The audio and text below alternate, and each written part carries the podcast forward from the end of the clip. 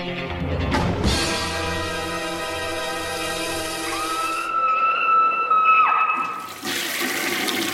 guys, what's up? It is week 143. I think it's 143. I have a bunch of reviews for you. Um, a theater experience, uh, fairly large update.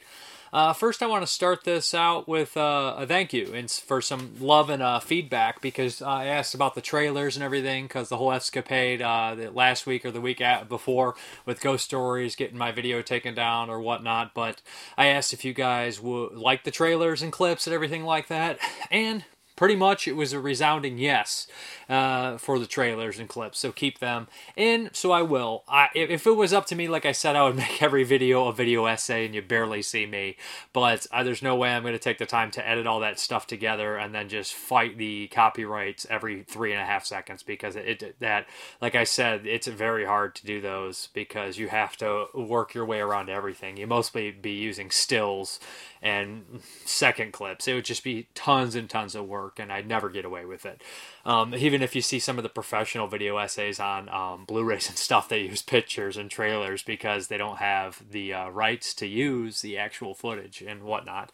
So, uh, and also, I just want to. I got a lot of comments and positive feedback last week, and I want to thank you guys for that. Um, you know, like I said, it's hard. You see the views and you see some of the thumbs up or whatever, but you really don't know what people are thinking. Is it the same ten people watching a video? You don't know, but it was nice to see some comments and some positive feedback. And uh, if you got negative feedback or positive feedback, as long as it's it's there to help me get better, I, will listen to it and I appreciate it. So let's hop into these reviews. And the first review is from 1990 from Arrow Video, and this is Deadly Manor which is a Jose Larraz movie. Uh, Arrow's been kind of going down uh, his uh, filmography as much as they can get. So uh, earlier, I think last year, we had the Jose Larraz Blood Hunger box, and it had Coming of Sin, Whirlpool, and Vampyres in it. And it's a nice little box set. And then a couple weeks back, they put out Edge of the Axe, which is a cool little late 80s slasher movie. And uh, Jose Larraz did a few movies in America towards the end of his career um, Edge of the Axe, Rest in Pieces, and Deadly Manor in 1990. So it's definitely late in the slasher world, but Jose Larraz doesn't really make movies like anybody else typically. Um, yeah, and, and the commentary on here really helps because we have Kat Ellinger and Sam Deighan talk about his career. They know quite a bit, and they point out some odds and ends about this movie. And, and you do notice them while watching, but it just helps that they reinforce it as well. So the plot of this movie uh, is kind of a strange one. It opens up with kind of a it looks like the scene of an accident, um, voter, uh, motor vehicle accident, motorcycle accident, and there's two naked people just laying there, male and female, and you're like, wow, that's kind of a crazy way to start it. And then it gets pretty typical slasher territory. We have a group of kids driving aimlessly to a lake. They don't know where they're going. They're they're goofy. They're kind of just stereotypical, and they pick up a weird hitchhiker who's got a limp. You're like, did he get in an accident? Hmm, this seems very suspicious. Regardless, he tells them he knows where the lake is. They end up getting kind of lost, decide, and this is such a gothic thing, and they point this out in the commentary too, and I thought the same thing because I've been watching tons of Hammer movies. I'm like, how come it is every time somebody gets lost in the woods or lost in the middle of nowhere traveling, they just decide, here's an empty mansion that I don't own, I don't know, it looks ab- uh, abandoned, I'm just going to go in it. So everybody does that in every horror movie. It's the biggest horror movie trope there is. Here's a weird, creepy mansion. Maybe it's raining. Maybe it's cold. I'm just going to go in nobody's gonna know. It's abandoned, right? Of course it's not abandoned, you idiot. You're gonna get killed. It's a horror movie. But uh, we all know this. So they decide to go into this abandoned mansion they find in the woods that's kind of dilapidated. And right away, there's weird things going on. There's a crack in the wall. There's coffins there. And uh, slow, slowly, kind of in the beginning, but surely, they start to get picked off and kind of um, haphazard deaths, haphazardly done deaths, you know, throat slits here and there. The one thing about Jose Larraz is, you know, if you watch a crummy slasher from the 70s or 80s that's just bottom of the barrel junk, um, even when it's remastered, a lot of times you're like, this cinematography shit. It looks like shit. While watching this one, I was like, man, Arrow really cleaned this up. And I imagine they could clean it up. And they do a great job, but they cleaned it up because, you know, Jose Larraz is a, is a competent filmmaker. Even if the movie script or the subject matter isn't great, he shoot, he, he has his crew shoot well. It's a professional crew. He uses nice locations. He knows what he's doing when it comes to filmmaking, even if sometimes the story or the script is lacking. And it is here. It is but there is some weird bits that keep you going. And like I said, it's a good looking movie. The dialogue's weird, as all kind of foreign movies directed by you know a foreign uh, director making an American movie that's kind of involved in the the dialogue and stuff. It always comes across weird and cheesy, but uh, it turns out that there is somebody in the house, and it ties into an accident, and they're out for revenge. Uh, what he does manage to do is squeeze in a good amount of nudity, um, some crazy sex scenes, some good atmosphere. Like I said, the kills are kind of eh, whatever. And you know what surprised me about this one is people are dying that I don't expect to die. I'm like, who who's the lead of this movie? Who is the protagonist? I don't know. It doesn't really matter, but oh well. You know, it's that kind of deal. Uh, there is a really cool scene that involves that crack in the wall finally opening, and who the killer is is also kind of cool. The probably the best actress in the movie is the killer. Sorry, I spoiled it. It's a woman, but um, this movie I don't think is one that um, is something that's really going to get that spoiled by you know, just if you're watching it, you'll be like, you know, you're just in for the ride. Uh, I enjoy it. Um, it's right down the middle for me. I, I, don't love it, but I do think it's worth watching. And if it was told by, if it was directed by a lesser director, it would be unwatchable. To be honest, I'm not gonna lie. But uh, there's things that you see that you typically wouldn't see in a slasher movie from this time: male nudity, um, weird, perverse things, uh, and uh, there's some cool stuff. Like it also has that you know reoccurring thing with uh, Jose Larraz having the characters Edge of the Axe has the white mask. This character has the white mask. And the makeup on this character is actually pretty solid as well all in all, it's worth a look, especially if you're a, a slasher enthusiast. Uh, what I really liked about this disc, again, was the commentary helped along. Um, they you know bring in other movies similar to it and talk about Larraz's um, you know career and how it pertains to this movie and everything like that. Good stuff, good stuff. Um, they also have a commentary, so they have a good back and forth together. And there's also an amazing interview with uh, the antagonist of the movie, and she was kind of like a playmate, and she did a bunch of B horror movies, uh, a lot that we've probably all seen. And she talks about her career and talks about working on this movie, and she doesn't hold things back. She's just definitely one of those people that's like, it is what it is, you know. It's it's, and she's honest and she's intelligent and she she doesn't she's no bullshit kind of person. Talks about being on set and Jose was a cool guy and liked him, but some of the uh, the uh, co-stars were just absolutely awful to work with. All in all, it's a nice disc, uh, nice release. Looks amazing. Can't believe they polished this movie this well. Um, them and Vinegar Syndrome. Sometimes they they turn these movies that um, are typically not well respected or well loved, and they make them look like gold. They give them better treatments than a lot of the studios or other genre labels do. Um, but yeah, it's a nice release from Arrow Video, and I'm looking forward to checking out Rest in Pieces. I think Vinegar Syndrome's got that one. So uh, yeah, complete the Jose Larraz Ladder trilogy. So um, Deadly Manor.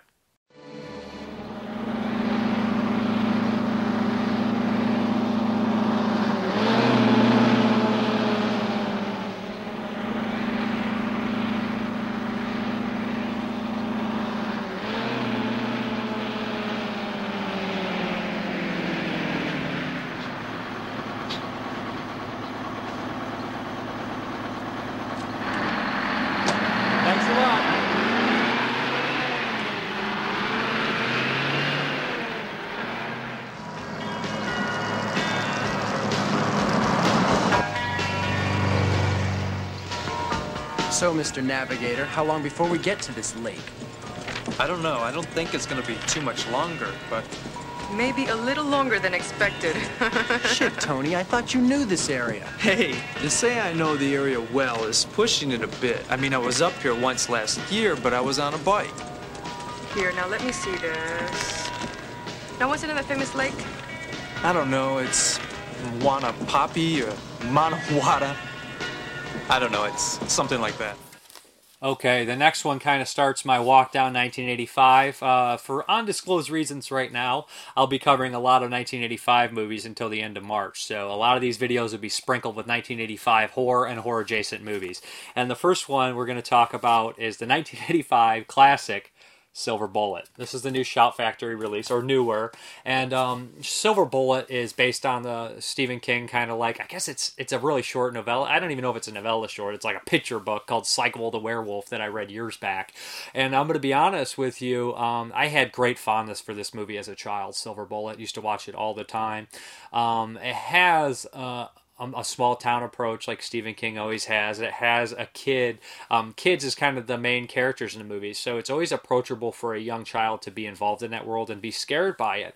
Um, I love the small town feel to this movie. The small town feel it works perfect. It's sprinkled with a lot of actors that you'll recognize from um, uh, Gary Busey, of course, who's top notch in this one, and kind of was on a downslide in his career at the time and got a great, nice role that fit him perfectly. Corey Haim, who is the kid in the wheelchair, uh, the, one of the main characters, and uh, it's actually told by his sister's narration though, so you don't know if Corey Haim you know is going to bite it or not in the movie. Um, but and there's some, like I said, the people of the town, which is what I kind of wanted to talk about, and this is kind of my you know bread and butter for movies. Uh, it's got some character actors like Lawrence Tierney, who's the bartender. Love it. Terry O'Quinn, from Stepfather and a slew of other movies, Young Guns. He plays the town sheriff. And then we also have Everett McGill as the uh, pastor or uh, reverend of the area. So it's got a really nice cast. Um, it's also got um, Wooly from uh, Dawn of the Dead in it, which I saw him and I said, man, is that Wooly? Um, as an abusive kind of uh, father. Okay, the plot of the movie starts off. It's pretty like narration. It starts off right away with, uh, geez, who's the actor? Kind of uh, James Gammon, kind of just wandering the railroad tracks, and uh, they think it was an accident how he dies, but he gets his head knocked off, and we realize it's a werewolf. effects done by uh, Carlo uh, Rambaldi, who did E.T., Possession, some uh, Lizard in a Woman's Skin, and he made this werewolf look like a freaking bear. But it's a it's a, like a werebear, but who cares? It looks awesome anyways, as far as werebears are concerned. Bipedal werebears. But um, so so it starts this like almost like like kind of like child movie. to me, it feels like a kids movie with the narration and the kid uh, protagonist, and, it just tells the story of unfolding of the werewolf coming through, and basically it's up to the kids to you know. Uh, figure out who the werewolf is. What this movie does really well, like I already stated, is a small town feel, but it has these beats of drama that are actually like take it to the next step, elevate it in a in a, in a way that feels personal. Like um, there's a, somebody who gets killed, and it's a, a parent's reaction, and that parent's reaction, it's just oh, it, it's brutal. It hurts really bad, and um, throughout the entire movie, you see this character, and they're just completely bonkers and just completely lose their mind. There's some great dialogue between him and the sheriff, where he goes off and says, "What's he say? Something about justice," and, and it's just delivered great. Um, like I said, you could tell this town has a nice history. The characters have a history amongst each other. There's lots of moments that I laughed out loud um, because of the uh, tension and also just the moments that felt like real, like I could see actually happening. Especially like Lawrence Tierney's in the bar and he pulls out his bat and it has Peacemaker on there. There's just nice little touches like that, and he's like, "Who's drinking? Now who's drinking?" Uh, just uh, I I really enjoy it. Like I said, and it's gratuitously violent, which kind of shocked me to be honest. I didn't remember it being this violent, but it's the mid '80s, right? And it's uh, um, it's Dino De Laurentiis pushing the button, and we need gore, we need blood, so it's there. Um, and, and it's also strange that there's a lot of POV werewolf attacks, which I don't remember seeing, but um, who the werewolf targets at times also pertains to who the werewolf's identity is, which I also loved. Um, there's a great nightmare sequence. It's just a really good werewolf movie. Shout cleaned it up up. Um, they did a good job on the release. I was very happy with it. Um, there's an interview with Everett McGill, which I loved hearing. There's an interview with Kent Broadhurst, who uh, plays uh, the upset parent. And uh, there's also two commentaries on here, or, or one for sure. Uh, one narrated by Michael Felsher, who I love, uh, interviewing the director. And he talks about how this was, he wanted it to be PG 13. And you can kind of feel that influence, almost like a Goonies type deal. But, you know, Dino wanted it to be R rated. So he pushed that gore uh, level, and there's lots of crazy things like like the werewolf being under floorboards looking up at people, and the it never blinks, so that's kind of cheesy. But at the same time, when, when it's looking up like that on the floorboards, like that's kind of freaking creepy.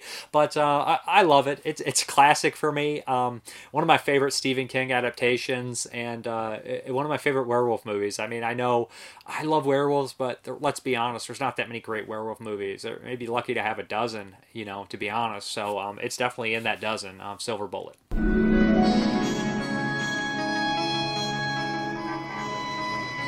It began in May.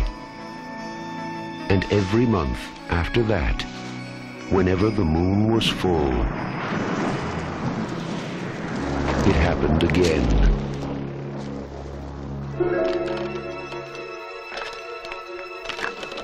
And again.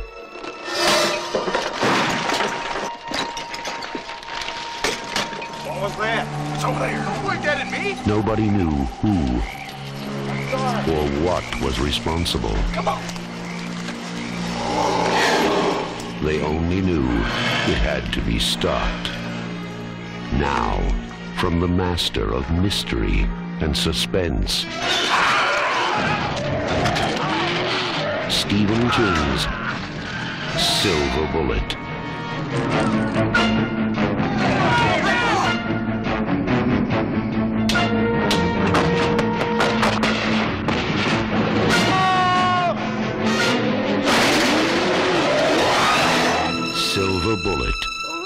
The last glimmering hope. Okay, another one from 1985 is also released by Shout Scream Factory, and this is The Doctor and the Devils. And um, I had never seen this one, so I was like, okay, it's going to be exciting to watch a you know a semi classic. It's kind of uh, underappreciated, underrated movie from '85. This is directed by Freddie Francis, which is kind of late in Freddie Francis's career because Freddie Francis was known for being kind of like an older British director who did some Hammer stuff, who did some Amicus stuff, worked with Peter Cush and Christopher Lee, those kind of guys. And I watch a lot of that stuff, and I've seen a lot of that stuff lately. So when I put in this one and realized it was basically uh, a telling or a retelling of Burke and Hare, the story of Burke and Hare, which I actually am intrigued by, and I do think it's a great story. Um, you know, it's been some adaptations I have seen and enjoyed as well. Um, the last one being the one by John Landis with uh, Simon Pegg and uh, Andy Serkis. So yeah, I, I, put this in and I thought, wow, geez, this is is this Burke and and it, it, it turned out to be. Um, set design's perfect. It, it's like it's so great to see like Freddie Francis get the money because you know those Hammer movies always had good set design and good production value and stuff, but to see it with a budget behind it was kind of refreshing and it felt legitimately like I was in this world. And uh, the the world of Burke and Hare is we're trying to make scientific discoveries. Um, there's a lot of scientists around, but there's also a lot of superstition and, and heavy religious influences, so it's hard to get bodies. There's a, a, a rule that you basically can only get bodies from the condemned men who have been hung and uh, so, you know, there's grave robbers that are digging under the grave and delivering bodies to science institutions illegally. And Burke and Hare realize they can make a lot of money uh, by doing this, and so they start to murder people. And this is a true story. In the movie, they're actually not Burke and Hare; they're called something else. They're called um, Bob, and I can't think of the other name, but they're played wonderfully by Jonathan Pryce and um, and uh, geez, uh, Stephen Rea are both tremendous actors. And like I said, I give every time I see Jonathan Pryce, it's always always a great performance. And Stephen Rea too. Stephen Rea's in stuff like Citizen X and The Crying Game, while Jonathan Pryce is in Something Wicked This Way Comes, Evita. They're just really strong actors. Uh, rounded out on this cast is also Julian Sands, Twiggy, uh, Timothy Dalton as the Doctor, who is definitely kind of fighting with this consciousness of you know he's a he's a very practical man. He's for science. He doesn't care about the morality. He thinks that he needs to push this boundary further and further, and it becomes more and more obvious that where these bodies are coming from. It's got a great gothic feel. It's got a dirty feel, and at times it's it's very funny just because you know Burke and Hare are, are idiots. They're morons. But uh, you see that there's a turmoil between them as well, and there is no loyalty in this world. Uh, every time they portray like London at this time or, or Britain in general in the big cities, it always just kind of makes my stomach sick because it just feels like such an awful way to live. So if like, you go back to those times of like Jack the Ripper or Burke and Hare, you're just like, man, oh man, what a tough time to live. Um, there's also really great moments that are touching and sad um, that feel I, I, think I remember hearing really happens or somewhat you know they're probably embellished for the movie but stuff about them picking up this old woman and they'd get them drunk and stuff like it's just really kind of hard to take at, at times but uh, the really strong performances help um, and all in all I thought it was a great movie a great drama piece and uh, it does bring up some questions about science they def- eventually did change that law thankfully but um, you know also how far do you go for science and, and you know it definitely has those themes you know the Frankenstein theme of going that far. I, and imagine, you know, but uh, a great movie, um, and it looks so good, and it was so nice to see Freddie Francis get some money to make a movie like this. And I know it didn't do well, but I think it's totally underrated movie. I think we're being supplied with the victims of murder. We are anatomists, not policemen. We're scientists, not moralists. I need bodies. They brought bodies. I pay for what I need. I do not hire murderers. In a time when men of science Do you realize the progress that could be made in medicine if we were to be given free access? To what? Bodies. Worked hand in hand with men of evil, There's work to be done. Money to be made. a doctor's desire for the truth became an obsession, This is the best material I've had in years. and a criminal's greed became something much deadlier. Just have your money ready and your mouth shut. This one's fresh. Too fresh. I'm frightened, Thomas. Oh, Open up for God's sake! They need assistance. Let me go. I won't say nothing else. Swear it. Fallon and Broom provide that assistance. They will call you murderer and butcher. The man must be stopped. You're a rotten, lying murderer. Fresh bodies, fresh bodies. What you love is the feeling when you're stopping her life. The Doctor and the Devils. What can I really say about the next one? I only I watched this one because I haven't seen it in so long. Maybe a few years. I tend to watch this movie every few years, but I wanted to revisit it, and I know I haven't reviewed it for the weekly videos. But this is Lamberto Bava's Demons. This is the Synapse Steelbook. How could I not get the Steelbook right? It's one of my all-time favorite movies, produced by Dario Argento in 1985, of course. Uh, stars some familiar faces like Bobby Rhodes, Geretta Geretta, uh, Michele Soavi, um, uh, who is it, Urbano Barberini. So it's just faces from the Italian films that we will know. It also stars probably considered the two most annoying child actors of any Italian films. It has Bob from House by the Cemetery, and it has the little red-haired girl who's in I think Deep Red and a bunch of Night Child, a bunch of other stuff. The two kids that everybody just kind of found annoying through the movies, even though it's completely not their fault. But Demons, um, you know what I loved about these 85 movies is none of them are too long. They're usually an hour and a half, an hour and 40 minutes max, and I love that. Even though I love a lot of the new movies that come out today, watching these 85 movies was freaking refreshing. Oh, you're, you're in an hour and a half and you're done. Sometimes less. I don't have to, you know, I, I do like the, the tension and stuff, eh, but these movies do that too, and they do it in an hour and a half. But um, regardless, what can I say about Demons? Um, definitely nightmare logic, but at its finest. And, you know, some people would say, I remember one of my friends had this on, and we had seen it before, and um, we, we enjoyed it. I think I showed it to him years ago.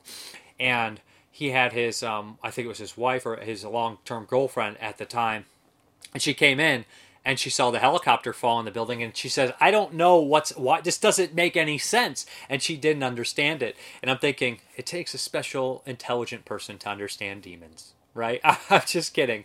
Because it doesn't make any sense in a lot of ways. And that's a huge part why i love it. Um, Okay, so the, the pretty much the antagon- the protagonist of this movie is walking around uh, um, a subway. Uh, basically, five minutes you hear the the dum dum the music. It's Simonetti um, from Goblin, Claudio Simonetti uh, music, and it's just awesome. She's walking, and this creepy guy in this silver mask, played by Michele Soavi, future great director, gives her these golden tickets to, um, geez, what is the theater? I can't think of it. She starts handing out all these tickets to people to see a movie. She gives one to her friend. Uh, they end up showing up to this reopened theater, and uh, there's a bunch of weird kind of people there. Not not so weird, but there's a, a husband and wife, um, and the husband's a sadistic asshole. There's Bobby Rhodes, who's a pimp, and he has two of his uh, finest girls with him. Uh, uh, Geretta, and I can't think of the other actress's name. There's a couple other kids there, one by, played by Urbano Barberini, and there's weird. There's like a ticket taker there. There's a blind man there. Can you make an Italian movie without having a blind man in it?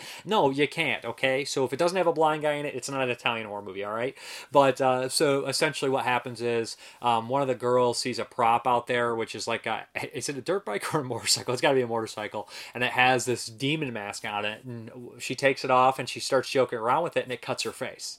And then they fast forward, they start watching the film, and all the characters are kind of getting set up. Some are, you know, talking and whatnot.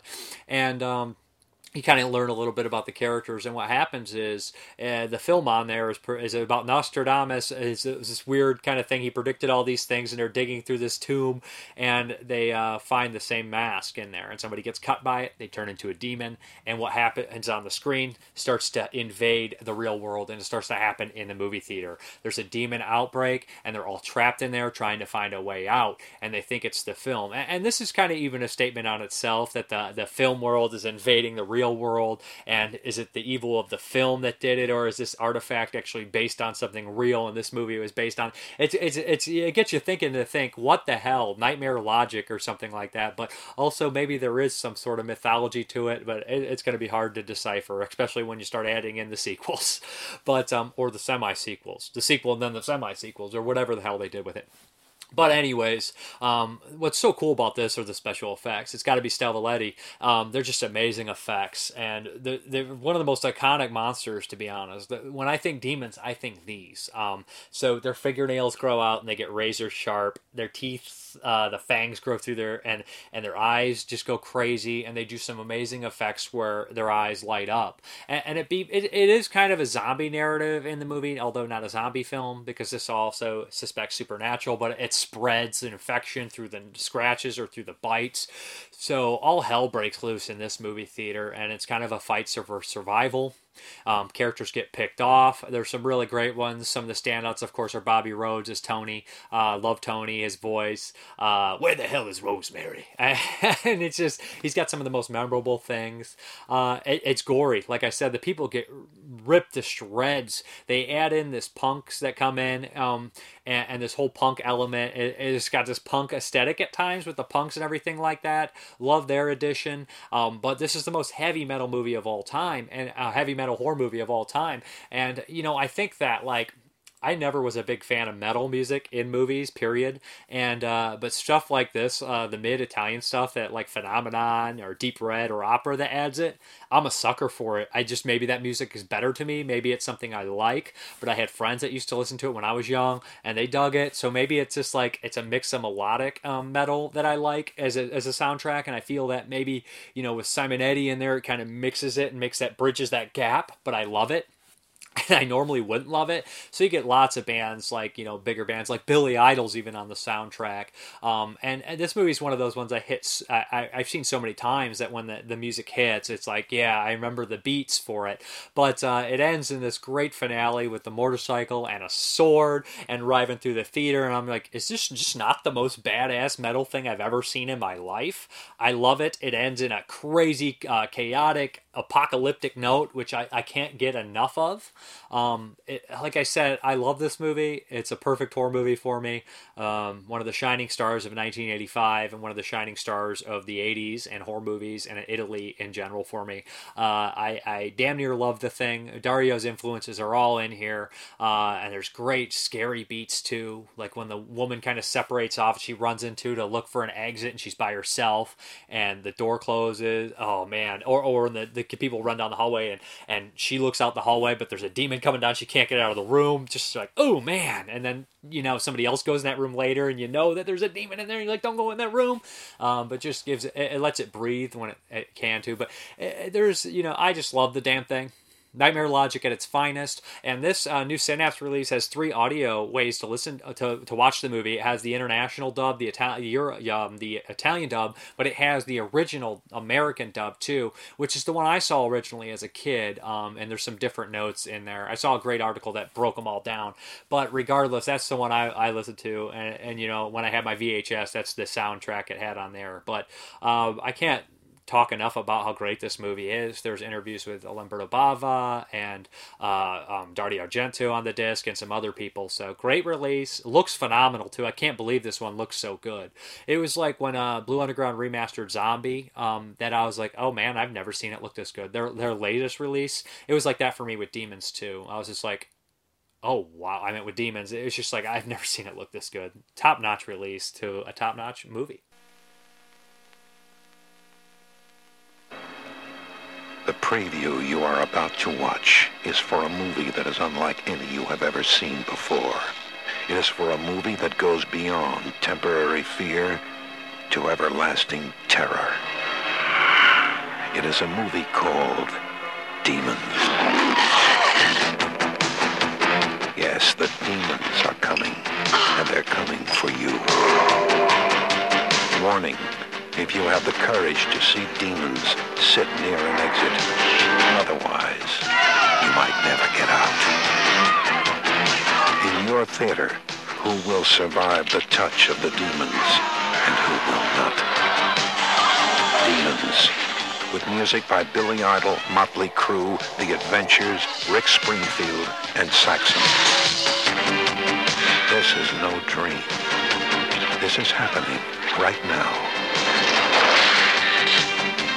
It could be happening to you. Demons. They will make cemeteries their cathedrals, and the cities will be your tombs. Will you survive it? Demons.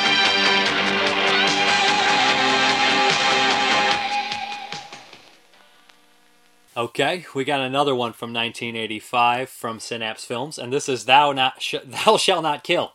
Dot dot dot. Except, uh, yeah, this is by uh, you know those Michigan boys, uh, a guy named Josh Becker, and he was from that Raimi school, man, that Raimi group. He's not the school, but the Raimi group. Sam Raimi, Bruce Campbell, Ted Raimi, all them guys, uh, Scott Spiegel. So yeah, he came from that kind of school, those Michigan filmmakers that uh, were super inventive and made stuff on a low budget, splatter, gore effects, and and when I think you know Michigan and I think that independent filmmaking, I can't help but think of Evil Dead and you know basically splatter mixed with the Three Stooges and uh, just that kind of zany kind of deal. Thou Shalt Not Kill has a batshit crazy plot. It's essentially Marines from Vietnam versus the Manson family. That's a great plot, right? That's I mean that's just a great like uh, a little line you would read and be like I got to see that movie. Um, originally, this one was made in 1980 as a short film called Stryker's War that starred Bruce Campbell, um, uh, and it was shot on what Super 8 maybe it was eight Super 8 millimeter film and directed by Josh Becker. Uh, him and Bruce Campbell came up with the idea. They were going to call it Bloodbath, change through yada yada yada, and then we have Stryker's War, which is about a 48 minute um, Vietnam kind of same plot movie, uh, starting Vietnam, fight some hippies also still stars Sam Raimi. Uh, that is on the disc as well, and it's nice to watch. But later on, they decided to make it a feature length, and uh, Sam Raimi came back. Bruce Campbell, unfortunately, did not. But uh, yeah, the, the plot is the same. We open up in Vietnam. There's basically a group of like three friends and kind of a commanding officer who's kind of a dick. Uh, Stryker gets injured, gets sent back home. Uh, he meets a girl and uh, you know they're they're kind of having a thing. His buddies come back into town to do some drinking, and that CO, you know, they're around the area, so they decide let's look up Stryker. Meanwhile, basically the Manson family murders are going on, led by Sam Raimi in the most over the top, chewing the scenery fucking performance ever. I love it. It's great seeing Sam do Sam Raimi do this because his movies. You watch his movies, you're like, yeah, I can see that. I can really see that kind of energy in his movies, in his performance. So love that. He's ridiculous in it, but but the whole gang is full of kind of familiar faces. Like Ted Raimi, his brother, is in there. Scott Spiegel's in there. Some other faces are in there. So essentially, what happens is the Manson family group um, they end up targeting this whole area. They kill poor Stryker's dog. They kidnap his girlfriend, and they basically made a war. Stryker's war. But regardless, um, it's just a, a, it's kind of a, a, a, goofy movie at times like during a fight scene with some bikers the fight choreograph stuff is good on one end. Like you can tell like uh, some of the marines like the dude doing the karate is real good. He's doing like roundhouse kicks and shit. And then some of the other bikers are just like uh, uh, and you're like what the fuck is going They're so slow. And, and listen to the commentary, Josh Becker was like, those guys is just like, they're really slow. And like every time they did something, they were like out of breath and like about to have a heart attack. And they were big boys. So, you know, they're, they're not professional fucking athletes or anything. You can't expect everything out of there. But, uh, you know, some of the bikers that made that scene look a little ugh. And, and the beginning acting, eh, I'm going to be honest, I was like, oh man, I do, I've seen this before. I was like, I do not remember the acting being this poor. But after like the first 15 or 20 minutes, I don't know if I got used to it or I think there was an adjust and all the actors got much better. Or, or maybe it's just the Vietnam stuff wasn't as well done. But regardless, the acting got much better and it just I, I, was sucked into the world and uh, it's basically most of the movie is them you know, fighting the hippies in the woods. So there's tons of gore gags. There's really fun moments where, you know, somebody will fall into something and they'll turn around, there'll be spikes sticking out of their backs. They just as many inventive and innovative ways to kill people as they can on a budget. So uh, they do lots of crazy things. I'm surprised no one dies on their movies, to be honest. You know, you hear stories about, you know, people getting hurt really bad uh, on some of their movies. Like, uh, I remember Bruce Campbell talking about his brother, I think, break falling off a cliff or something he's like, "Is he dead?" No, he's like, "He he broke his arm," or just stuff like that. So you know, these guys are dangerous filmmakers, and uh, but it shows you know their camera angles are fun they try to do inventive things and i think that this stuff played through for j.r bookwalter as well i think that was probably one of his main inspirations and a lot of other filmmakers too i just feel like yeah these guys this whole group of guys their movies are alive you know Scott Spiegel stuff too, like Intruder and you know From Dusk Till Dawn too. They're alive, even if not everything works. I'd rather see some crazy attempts. Man, it's an independent movie. You do what you want. You got to make it interesting in another way, and they always do it. They suck you in. They make an exploitation movie, but they make it fun in a lot of ways. You know, this movie is made in '85 and it's supposed to take place even before that, so there's some dated things in here. You know, some of the Marines pick up some younger chicks, and you're like, ooh, and uh, you, you know, some of the humor is probably outdated, but you know know, a couple of the Marines I actually really liked. Like the guy they call like Love Machine is a big guy with a mustache. He's fun, always cracking jokes. Uh, when I'm hungry, let's get something to eat. And then the big guy is is like he was a Mr. T impersonator, so he's huge. He's fun too. And, and they do sort of form a bond. The the group of Vietnam vets. And all in all, it's an enjoyable movie. If you like that kind of low budget filmmaking, backyard stuff at its finest, then you know these guys I think are like one of the you know trendsetters for the independent film, uh, horror film or exploitation film. You know, you have like George Romero with Night of Living Dead, and you have of course Sam Raimi with Evil Dead, and there's these different times and different approaches to the things. But you know, it's just that like love that kind of Midwest. You know, I'm from Ohio, so I see those guys somewhat in my area making stuff like this. You know, I, I can't help but love it. So you know, it's just a, uh, it's just my thing. Um, on the disc, there's a commentary. There's two commentaries. One narrated by Michael Felsher again, talking to the lead actor, uh, the guy who plays Stryker, and he was not sure about playing this role. He doesn't seem like you know he, he seems like a nice guy and down to earth and everything like that, but he wasn't too sure if he was going to be very good at this role. And you can see that sometimes, but I think all in all, he comes across okay. Um, and then on top of that, there's an old commentary. Um, with uh, Bruce Campbell and Josh Becker, which I really like. There's some funny stories on here. Um, and, you know, Bruce Campbell, you can listen to talk all day. And th- these guys are buddies, so their back and forth pretty fun. And uh, they make some jokes and whatnot. Um, but there's also, I think, like a vintage making of, which uh, Becker tells a great story about how the movie got the title "Thou Shall Not Kill" and all sorts of things like that. Regardless, uh, interviews with all the people, a lot, tons of the people. Pretty much the whole cast is involved with uh, the special features and everything like that. And like, uh, I love, like, I love a lot of these guys pop, when they pop up in other things. Like, uh, God bless Scott Spiegel for stuff like Skinned Alive, uh, acting in that one. So, um, yeah, I, I like these kind of movies, and I think that anybody that appreciates low budget filmmaking will dig this one too. And uh, again, another mention for Sam Raimi's over the top performance being amazing. I love it. I love him seeing him doing it. It's really fun. In the beginning, God created light. Then God created man, and he gave him ten commandments. Amongst them, thou shalt not kill.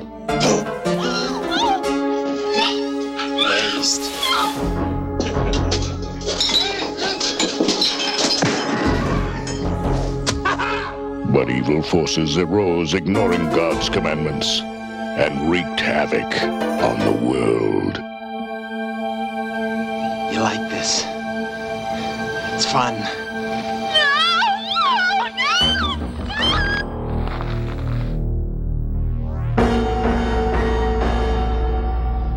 Let's go clean them up. There are times when the laws of God and man must be put aside. Thou shalt not kill, except. Nobody move. I said no!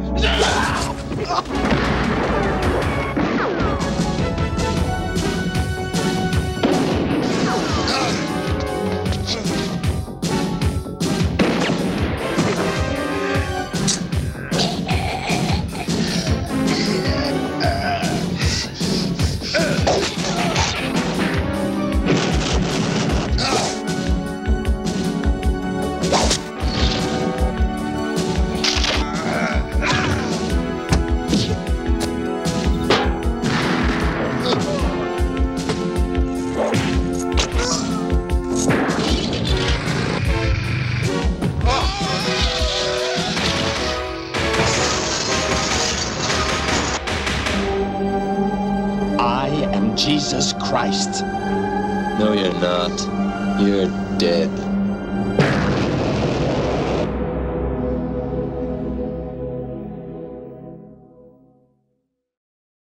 Okay, the next one here is from Scorpion Releasing, and this is Too Scared to Scream. Uh, yeah.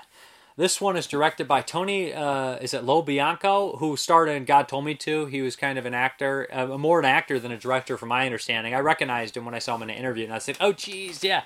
Yeah, I knew who he was. But this one here, um, this is really it feels like a carryover from the 70s i was shocked this was 85 i was watching this i was like man this feels like a 1970s tv police procedural with slight slasher elements and an element of sleaze to give it the r rating.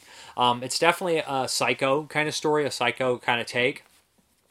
It stars um, ian mcshane who's pretty much the biggest actor in here for me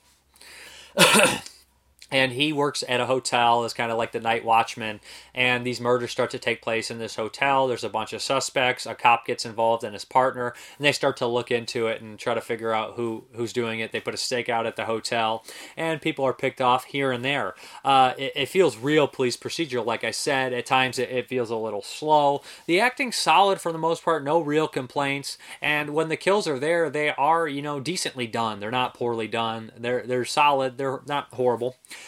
um, and there, there's some other elements in here too that I liked. Um, mostly the psychological stuff with Ian McShane and his history and that mystery there. And they, it comes to a point where you can determine who the killer is going to be. Um, and you're like, it better not do that. It's just too obvious and too silly. And then you're like, well, it can't be that. And you start to like start to pinpoint things together. And they do end it on a, on a way that kind of makes sense. So I was happy with that. But like I said, you know, it's an interesting point to watch the psychology of the characters because, you know, after Psycho, everything was like a psycho riff where it's like you know the weird mommy complex and things like that. And there's a great performance by the, guy, the woman who plays Ian McShane's mother. She's just in a wheelchair completely silent and she's always like looking real shady and weird but uh, you know, high rise horror. It's decent. It's solid. Um, there's definitely some you know turmoil between uh, the uh, partners who are kind of dating at the same time. Um, on here is an interview with Tony uh, Lo Bianco and uh, one of the actors who's in a bunch of stuff as well. African American guy. I can't think of his name, but he, he pops up in a couple of movies I've seen. He looked very familiar. Um, they're short interviews, but they're informative enough. And uh, the disc it looks pretty solid. Like I said though, it feels like a 70s movie. It does not feel like an 80s movie at all. And like I said, I wonder if this was was shelved for some reason or wasn't completed until 85. But I feel like that does happen quite a bit. But it's not a bad movie. Like I said, pretty standard stuff, pretty decent stuff all at the same time. And if you pop this on on TV, you'd be fine with it. Other women cloy the appetites they feed. But she makes hungry where most she satisfies. Age cannot wither her, nor custom stale her infinite variety.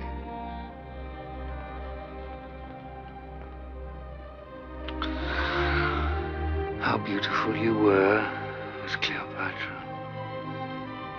Close, close your eyes, Mother. Hmm?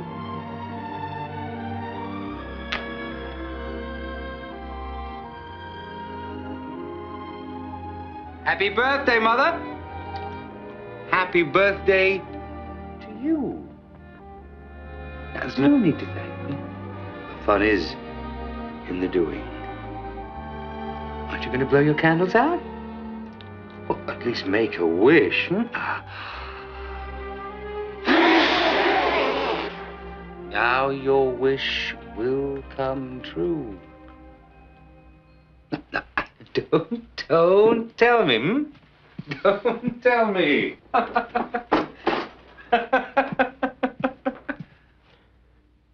I was only joking. Looks good, doesn't it? Look delicious? Shall we? Shall we cut it? Have a piece? Hmm? Here's for you. Mm-hmm. Here's for me.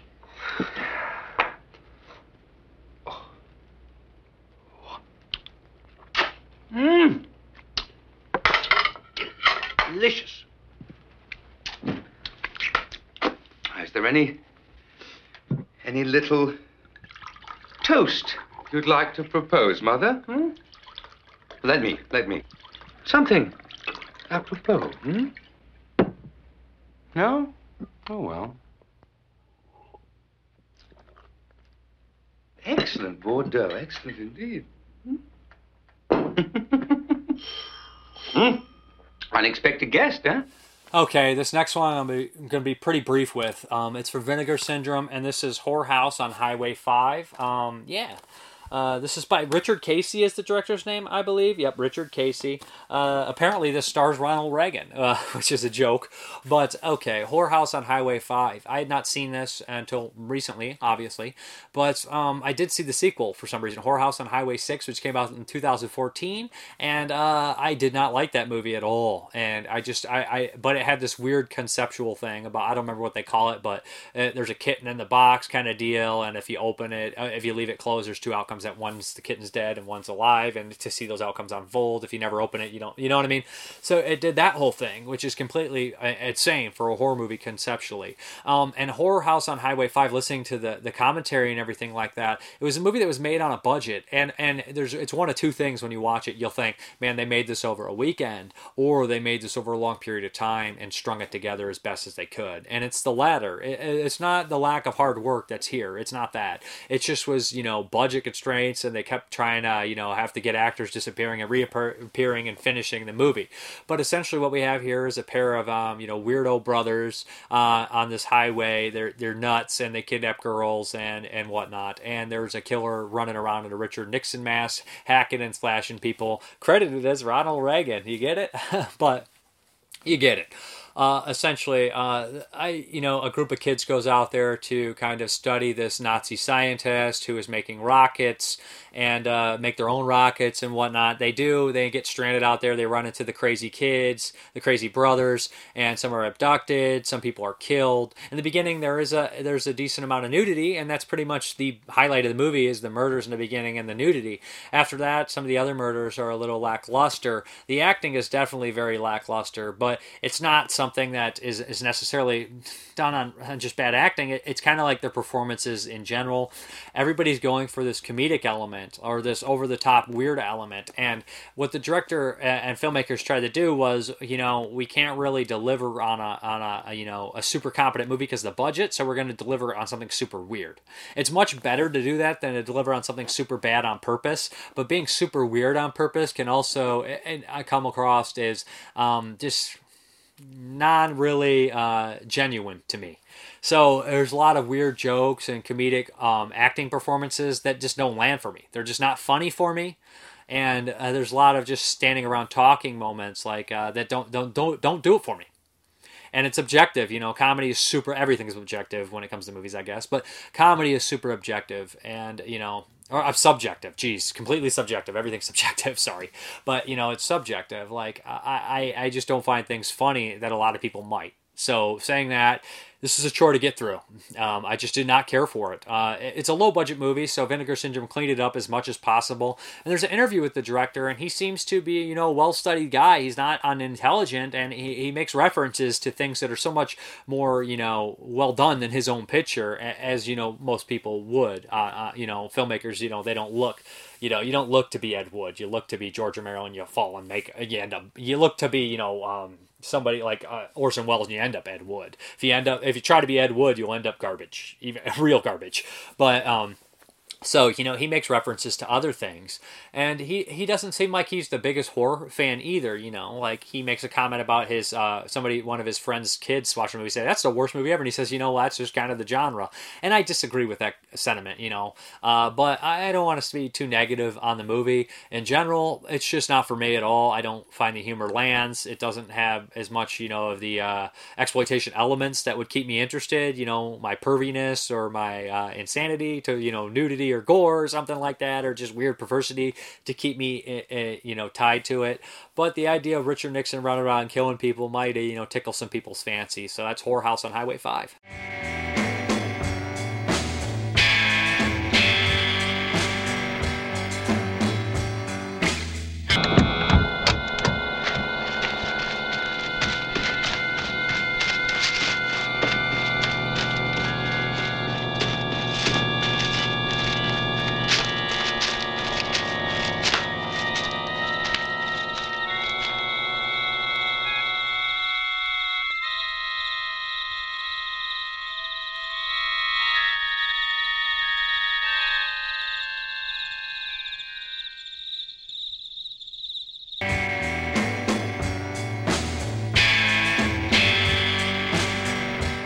Okay, the next one here is from 1985 as well, and this is A Nightmare on Elm Street Part 2 Freddy's Revenge.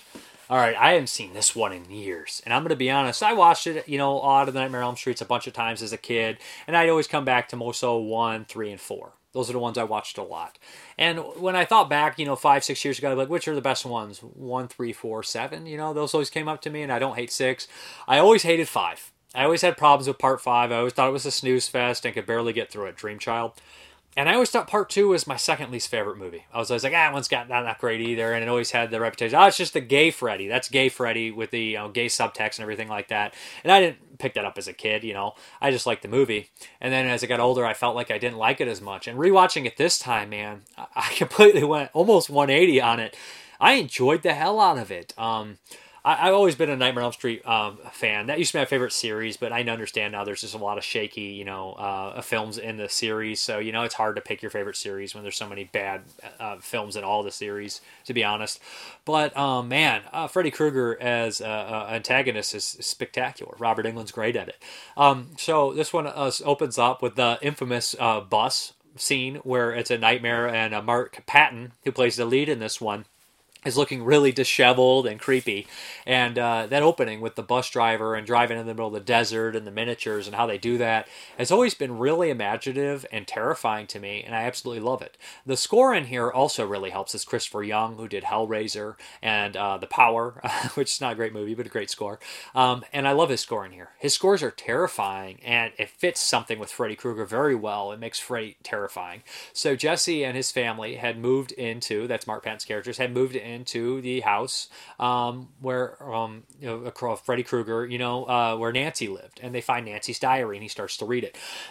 um, Jesse starts to have nightmares and everything like that. He starts to see, you know, a mysterious figure in the basement, looking like he's working on the boiler room. So I thought that was a great element, and you know, he starts to kind of be possessed by Freddy Krueger, his body taken over. It's body horror. And it's also, you know, a big, you know, metaphor for homosexuality because in real life Mark Patton was gay, so you know, that's just kind of it's strange that this whole movie is that. And and it's like somebody people were saying, "No, that's not what the intent was." It's like, "What are you talking about?" In this film we have um the gym teacher, who's played by Marshall Bell, and he's a sadist, and he frequents uh, leather, uh, homosexual leather clubs, and he gets off on making the kids do a bunch of extra, uh, you know, labor and everything like that. His buddy, who uh, who becomes Grady, who's like his his best friend, which there's definitely some sexual tension between them, who's also in Weird Science this same year.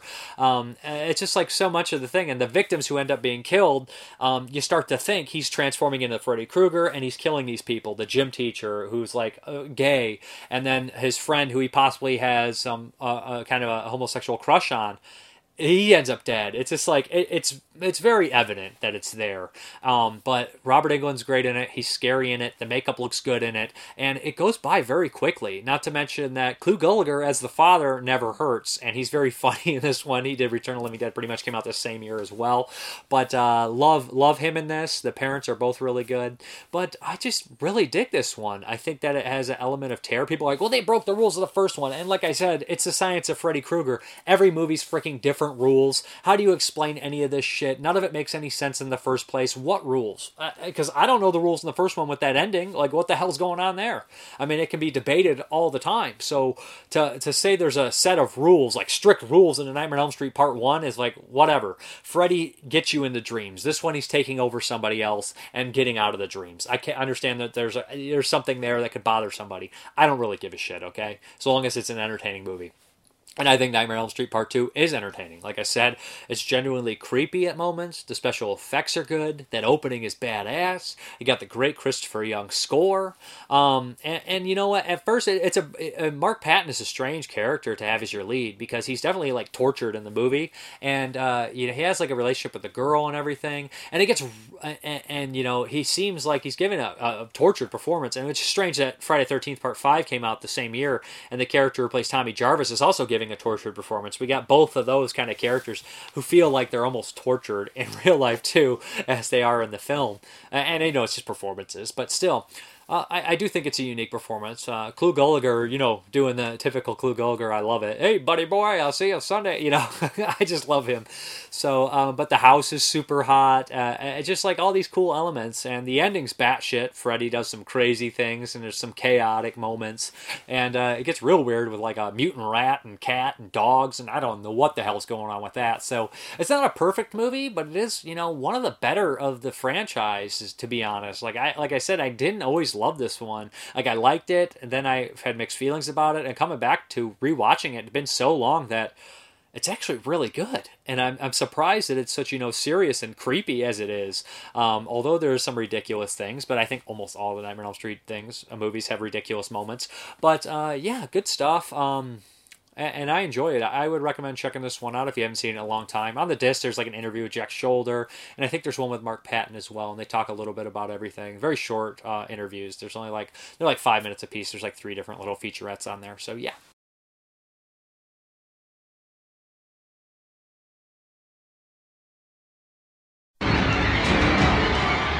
Someone is coming back to Elm Street. He is not friendly. He is not patient. Kill for me. And he is not a welcome visitor. No! No! No! But he has something terribly special for the new kid on the block. It started to happen again. Dad! I'm in trouble. You've had some scary dreams, okay? Help! Daddy can't help you now. There's something inside him.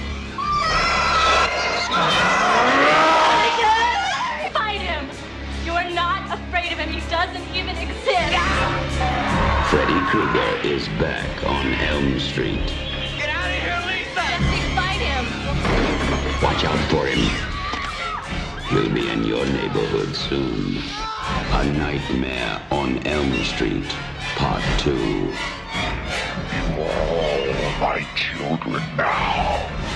Freddy's Revenge.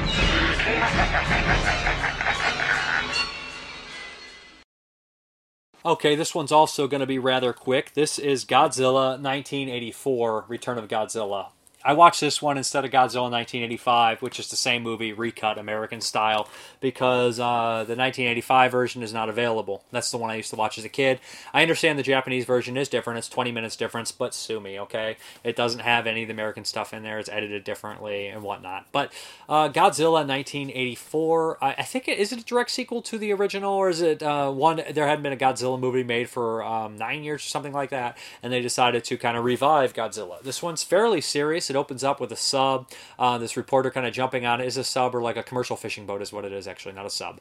But uh, this uh, reporter jumps on there. Everybody's dead on board. There's a giant uh, sea louse that attacks him. He finds a survivor. They help each other. They keep it on the wraps because they realize that Godzilla has returned due to a volcanic, uh, you know, activity, and uh, they're terrified. So they want to keep it under wraps, but eventually they can't because Godzilla starts to kind of, you know, come out and everything like that. And he wants, you know, he feeds on radiation creation know there's going to be a problem.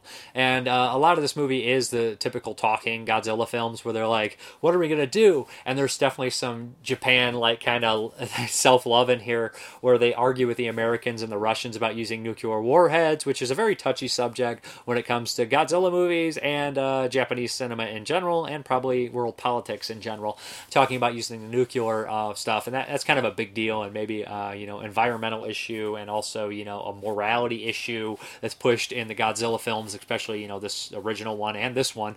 So they argue a lot about that. Uh, the miniatures that are used when Godzilla attacks are pretty cool. They use some also, I think it's be rear projection, front projection. I don't know which one's which, but you know, two different and putting their Godzillas in the background.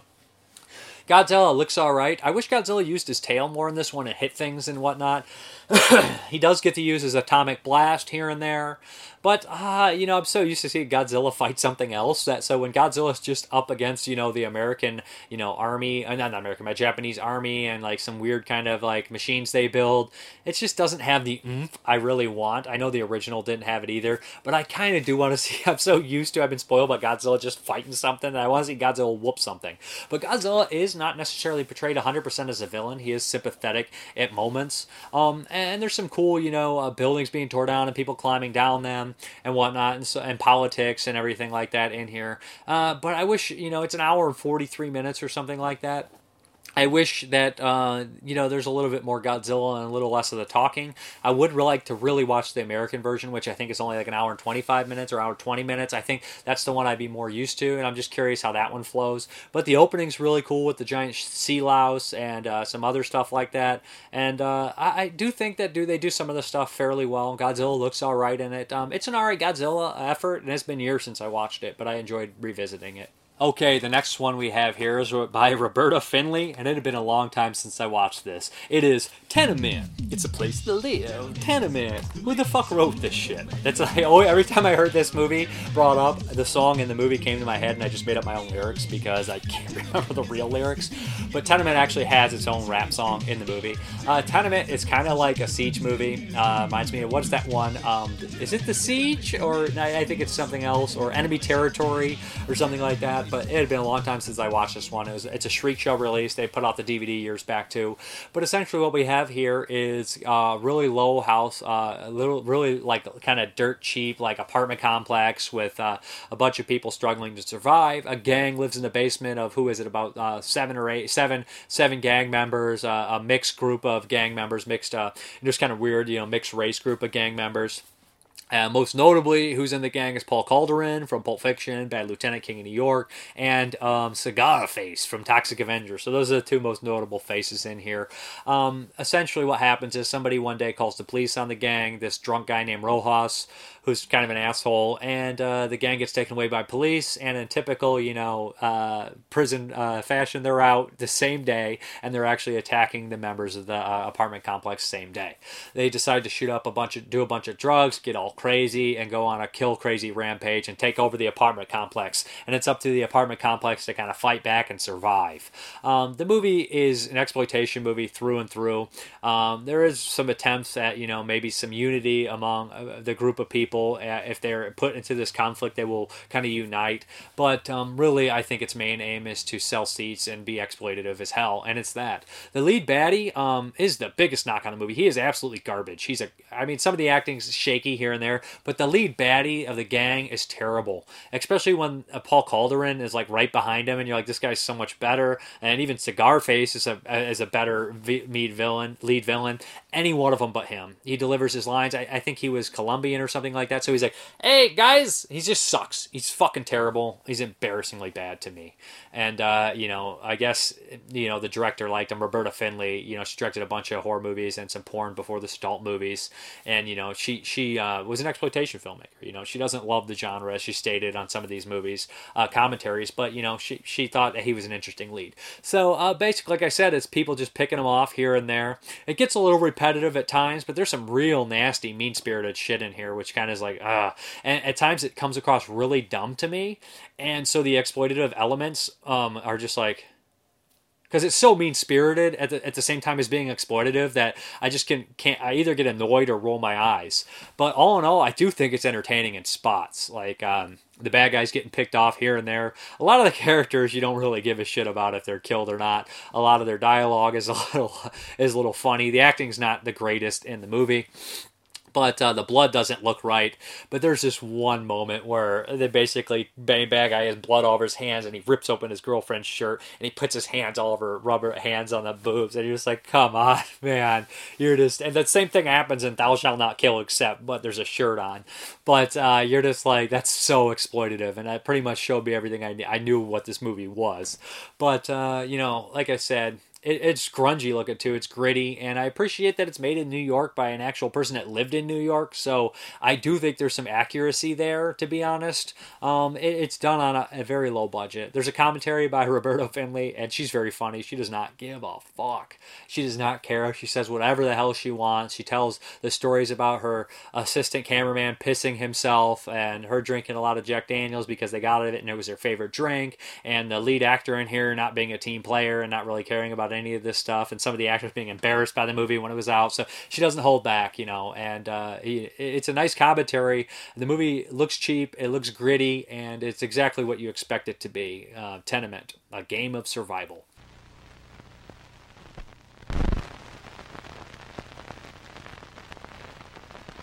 The tenement was their home, their fortress, a place of refuge from the savage streets. Now, it's become a battlefield of rage. You like this up your ass, huh? Madness and death. All of you are going to die! If they want the building, let's give it to them. The enemy is unfeeling and unstoppable. This is some sick revenge thing, man. They're gonna kill us. Do you understand that? They want to kill us. Stay here! Stay here, be quiet! Go under the bed. I want you to go under the bed and I want you to stay there, okay? Go!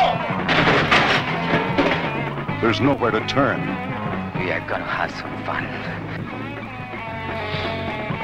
Hmm.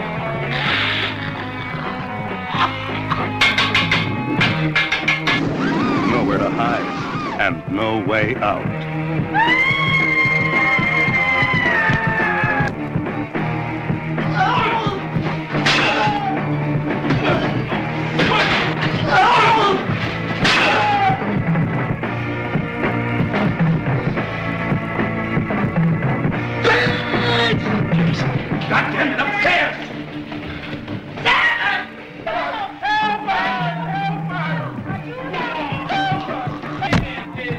Now they've taken enough.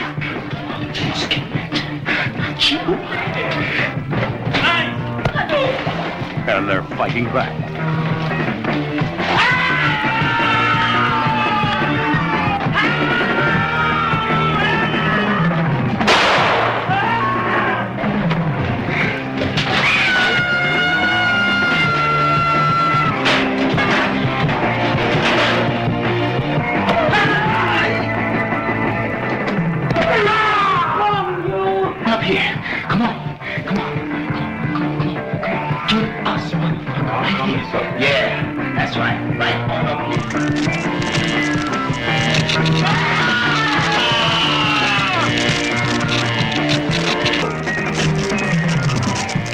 Fighting back with a vengeance.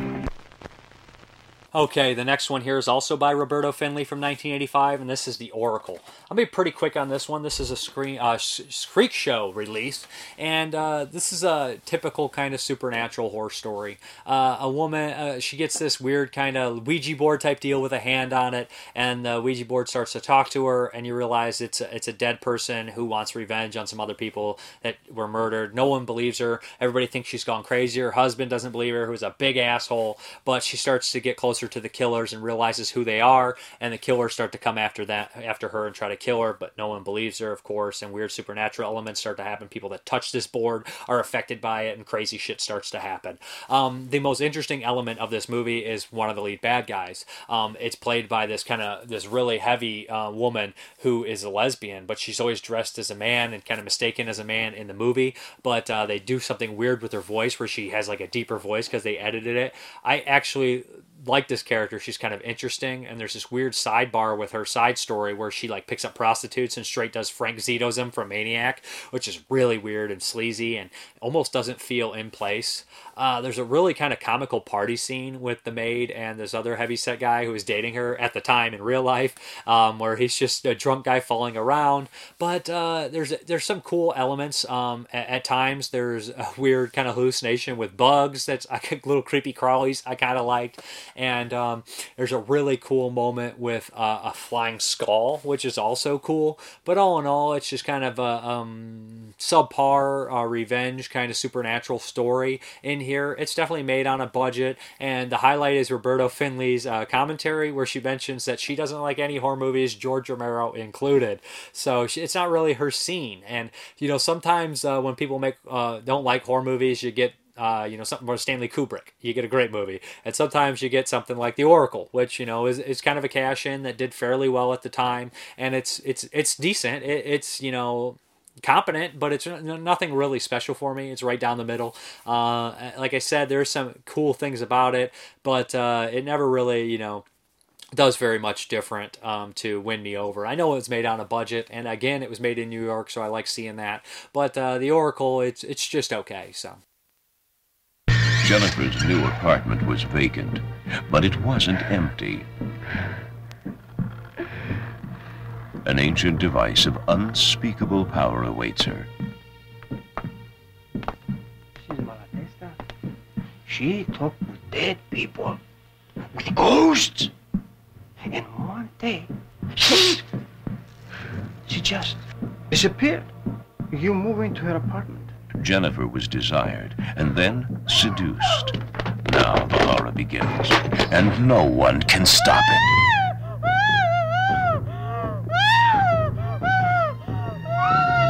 She doesn't know the danger it will foretell or the evil it will unleash. Jennifer, are you all right? I don't know. The Oracle. The horror has begun. What the hell are you doing in there? Jenny! Are these spirits like dead people? They're not like dead people. They are dead people. Or demons. The evil has started.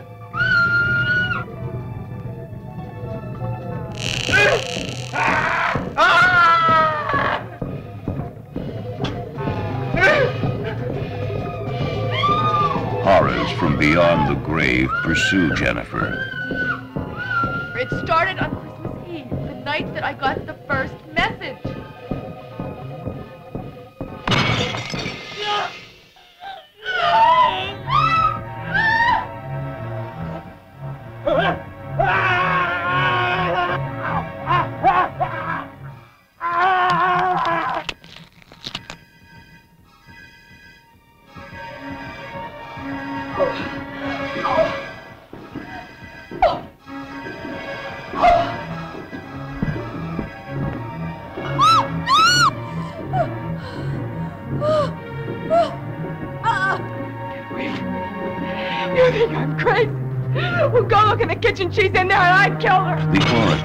Provides the answers to a nightmare of the soul.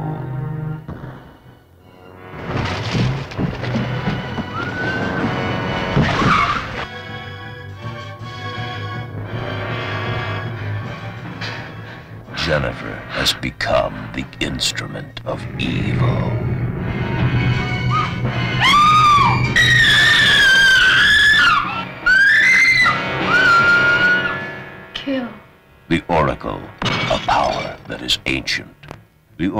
Rated R, coming soon to a theater near you. Okay, the next one we got here is also from 1985, and this is Screamplay from Troma. Yeah, this is also on Amazon Prime if you want to check it out. It says it's in HD, but it is not in HD. And this is a super bizarre movie. I I don't even know how to tell this story here, but it takes place in what, like, you know, the, what would it be, 50s or something like that, maybe? 50s, 60s, somewhere around there. And uh, in Hollywood, maybe it's even modern times, but they make a lot of references to old Hollywood, and it feels like old Hollywood, so we'll go with that. It's black and white. A lot of it's done in the a front projection kind of style, where a lot of the stuff in the background's not there, and they just did this all in Boston and made it look like Hollywood. We have this kind of uh, crazy screenwriter. He's the director as well, plays the lead in here, and he comes to Hollywood, you know, and he, he looks just like the guy from Dr. Caligari. And he basically wants to make, um, you know, write pictures and make it big in Hollywood. And he's super weird. He ends up getting a job. Well, he witnesses a crazy murder and he might be involved, so he has to run. And with this crazy uh, uh, hotel owner or apartment owner, um, landlord, I guess I'll say. And this guy offers him a job. Eh, He won't tell him about the police thing, and he just cleans and he gets sleep here, and he gets like two dollars, ten dollars a month or something like that. That's the deal. So he decides to stay there and write his script. In the beginning, uh, right in the in the diner, he met somebody who is like an agent. So there's all these people trying to paw at him that are just awful stereotypes, maybe uh, that um, this director basically kind of met in Hollywood or, or been around and whatnot, or just heard about because this is kind of a big story about how hard it is to make it in the Hollywood business and how bullshit everything is. You know, there's definitely an unhappy picture. I like the performance of the lead guy. He's unhinged and he's weird, and when he's upset, he goes down and writes a script and he basically writes a murder scene that you see. Um, it is in black and white too, so that adds an element to it. Um, and there's some really punny, very funny lines in here, especially the end. I won't spoil it, um, just involving Hollywood, and I love that.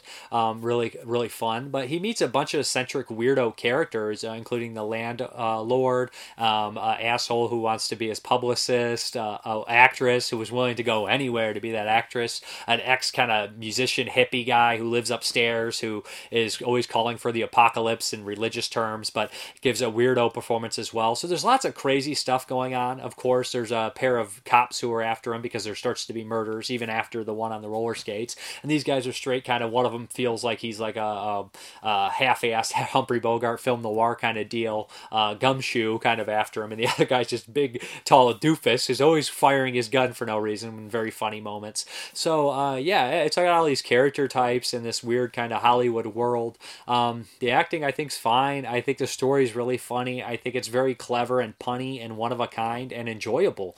The commentary on here, the director talks about a lot of things about not making any money from Troma, of course, and uh, how he had an offer from New Line but turned it down, and after that he got a bad review, and that was the end of it. And he does seem bitter, but he has a reason to be. All this stupid shit that happened to him, and you know this movie. I guess it's right about Hollywood to a certain extent, but uh, it's an enjoyable movie. Unfortunately, it's his only film. It stars George uh, Kugler or whatever. He was like a, um, made, made some like weird kind of uh, independent cinema. He's got a great performance in here. He actually is the landlord, George Kugler. I can't say his name. It's it's a tongue twister for me. But um, I like the movie. I think it's enjoyable. I think it's weird. I think it's quirky as hell, and uh, the lighting and stuff is cool. How they do it. I'd like to see a Blu-ray of this cleaned up. I think it would be pretty unique of a movie. But I, I enjoy it. I think it's cool. It is a screamplay. Very very funny kind of title. Even you know good stuff. Um, and uh, funny characters. I, I forgot to mention the old B movie actress who wants to sleep with everyone too. So with her with her dog. Yeah, uh, like it.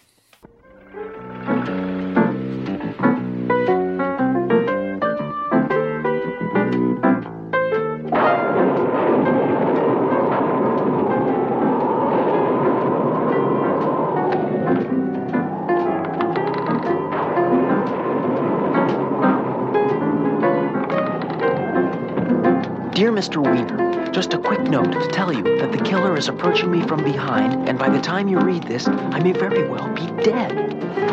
It's all because of my screenplay. I'll try to explain as quickly as possible. It all started a short time ago when I first arrived here in Hollywood.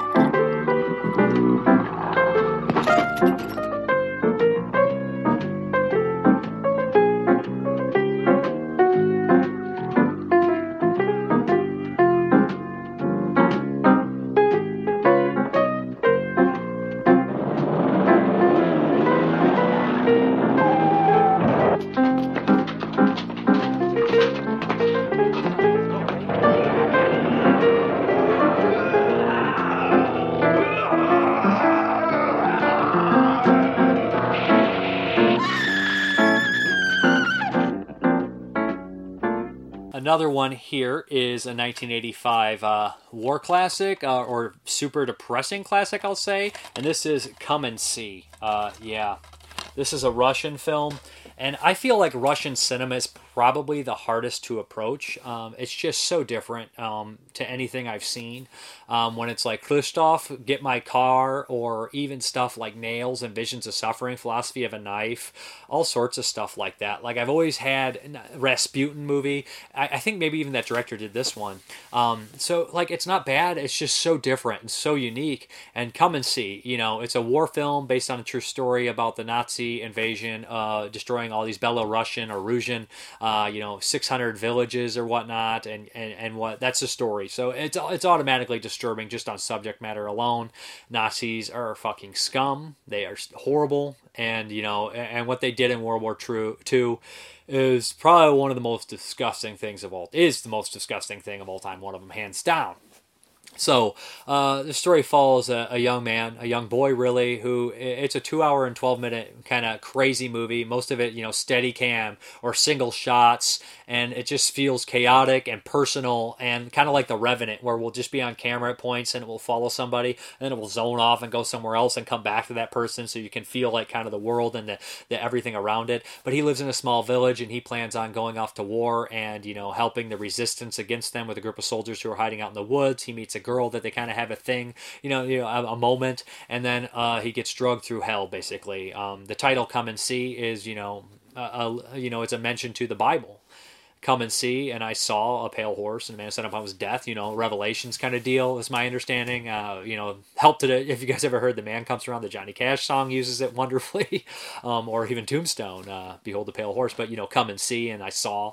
So the title alone is, you know, is basically maybe it's even talking to the audience. Come and see, come and see this. You know, and, and, and you know this character, he you know he digs a, gr- a gun out of the ground in the beginning and a plane flies over. So in a way, maybe he thinks it's his fault. Maybe it is his fault seeing that gun and the Nazis thinking, well, you know, and that plane he constantly sees throughout the entire time. So everything horrible he's associating with that plane that he saw in the beginning. So it's really messed up and, and really kind of sad. So he ends up going with this resistance and being uh, left behind. And then there's a huge bomb attack, which is super adrenaline pumping, where it's just boom, boom, boom, boom, all these bombs, and you're just like, oh my god, I can't believe it's that loud, and and just like it gets really insane after that without spoiling too much but he witnesses so many horrible things and the camera work is so amazing and just so heartfelt that you know like it's just the burning down of villages all in one take and and following people and all these characters running around and tons of extras and all these things happening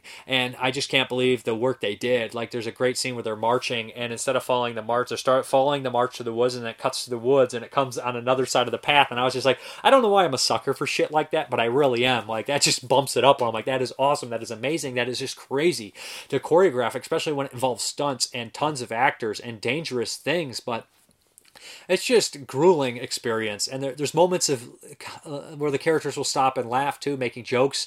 Um, just man i don't try to make light of a situation because it's so fucking awful. It's so bad. It feels miserable. And uh, it feels real like I felt like I was there where the camera is. Like sometimes a character will be talking to another character and the camera will be that character. Or sometimes it'll, like I said, you'll be like the camera will be running with the people and you're behind them and you feel like you're running from the war, you're running from the horrible things. And at one point, um, they're running and the girl looks back and sees something appalling and the boy never does. He never sees it, but she, uh, but you feel like maybe he did out of the corner of his eye and he doesn't want to look back. He doesn't want to accept what's happened.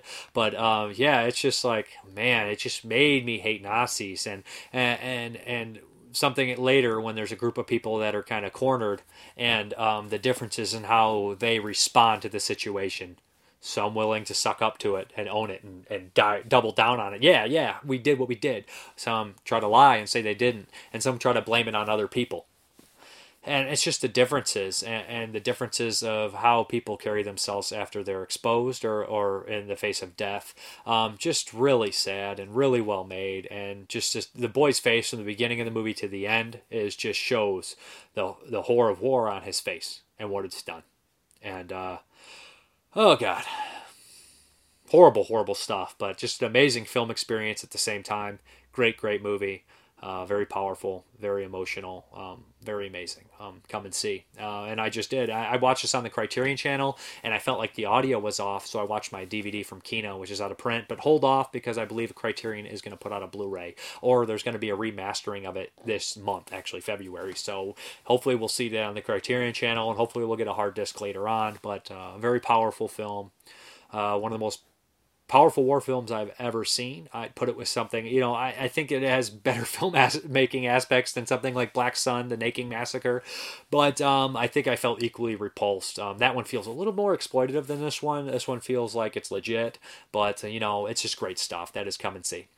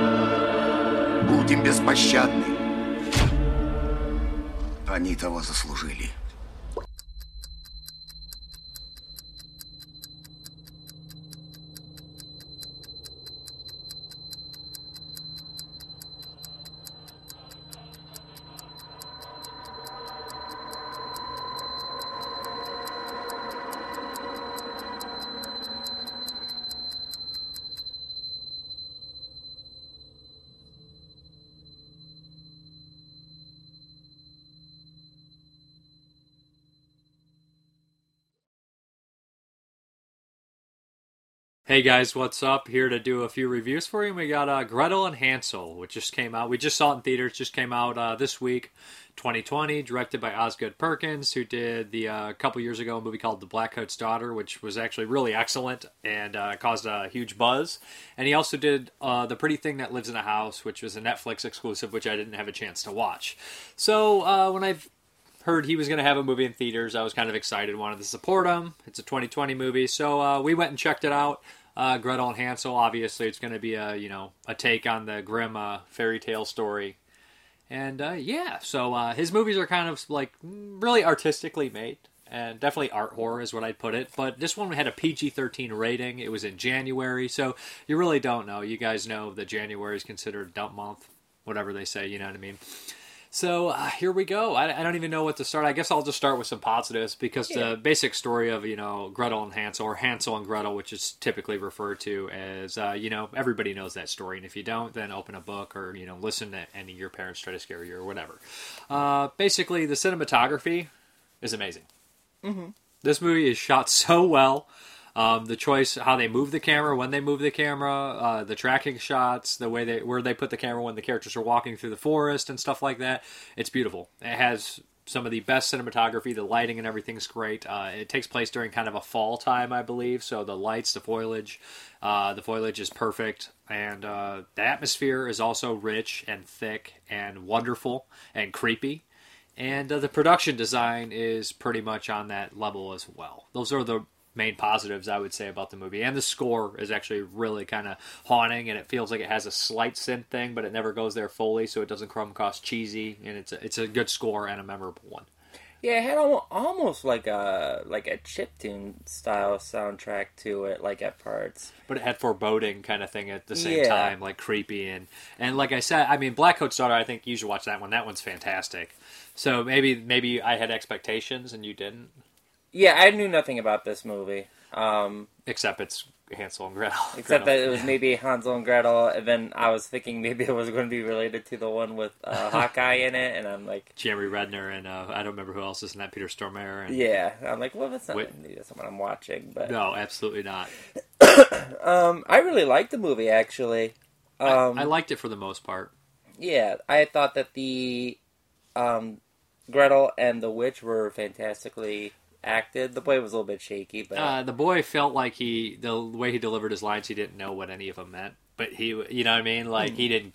Yeah, it's hard with little kids. He he was definitely shaky, and I just was like, eh, didn't feel like it's not the kids from the witch acting. Let's just put it that way. Right. I thought that uh, uh, Gretel was pretty solid, but who steals the show is the witch. Yeah. Um, she plays in Sleepwalkers, where she has a great performance in that, a really wild performance. But she's tremendous in this one. Uh, very creepy. Um, a lot of this movie is there's more threats than just you know the witch, uh, and they're wandering through the forest. They come across all sorts of things. And they even do that scene, which is so typical in like any medieval movie now, where they're going to be like, "Oh, we stumbled across magic mushrooms, and we're going to have some hallucinatory trip." I just knew it was going to happen. Mhm. And it happens in stuff like Hagazussa, or um, e- even some people think the whole movie The Witch was just bad, uh, like uh, cropped, and they all hallucinated. Right. But you know, it happens in a lot of these movies. They'll have this weird hallucination scene. I think that just, uh, I guess, it, anybody's going to make a period piece, it appeals to them for some reason to kind of go a little crazy with it. Yeah, I thought that there, you know, I I don't know, the, the mushroom scene was a little bit weird. I thought maybe the whole movie after that was a trip. but I, I, no, I, I they're not that. doing that. I, I didn't feel that at all. There is a weird scene in the beginning, like. Were they chased by like a vampire or something? I Or don't know. was- I, I understand. I think this movie is supposed to take place in some sort of apocalyptic state. There's famine and pestilence, and I- I, think that there actually might be some sort of like plague going on. Right. Because there's not many. I I heard an interview with Osgood Perkins uh, with Mick Garris, and he was like, "How many extras?" That he was talking about the scenes. Like, how many extras do you want here? He's like, "No extras." Nobody, not what, no extras. He's like, this is a post-apocalyptic like cesspool. We don't want extras, you know. Right. So I wanted it to be barren, and it is. And it's creepy. Like the like wherever they shot this, is you can even see in the background the hills and everything. Like it's just probably the most one of the most beautiful movies I've seen in a very long time. It was a really pretty movie. Um, I think the forest was great. The cottage was great. Um, I really liked the the rich guy in the beginning. I thought that he was, was a tremendous. neat character. He's only in it literally for like two minutes. he looks like Robert Blake from Lost Highway. Uh, but um, yeah, and that's also a thing here that she kind of is a, a woman of her own uh, Mhm. fruition. I guess she doesn't bend to anybody else, and that's kind of a problem. But it's also a strong person, you know, and it, it plays into the la- later stuff in the story. Right. Uh, the one problem with the movie is, um, really, the story is probably how long is the actual story in the book? Probably not very long. I mean, I don't know. I don't know if I've ever read a book. exactly about it, is the problem but we know the story and it's basically can be told in three three three paragraphs a paragraph even three sentences Yeah, I mean, so a movie that's an hour and a half even though people say well that's short that's refreshing especially in last year we had so many long movies which Mhm. most are good but still it is refreshing to see something short it still felt a lot longer than an hour and 34 minutes I think it felt longer, but I d- didn't have a problem with how the story played out. Um, I thought it was a little bit predictable, and and I think that's just because it, it really does kind of follow the, the fairy tale. Yeah. There are some like tropes that they kind of like subvert or whatever, but for the most part, it's it's not trying to do anything like necessarily new.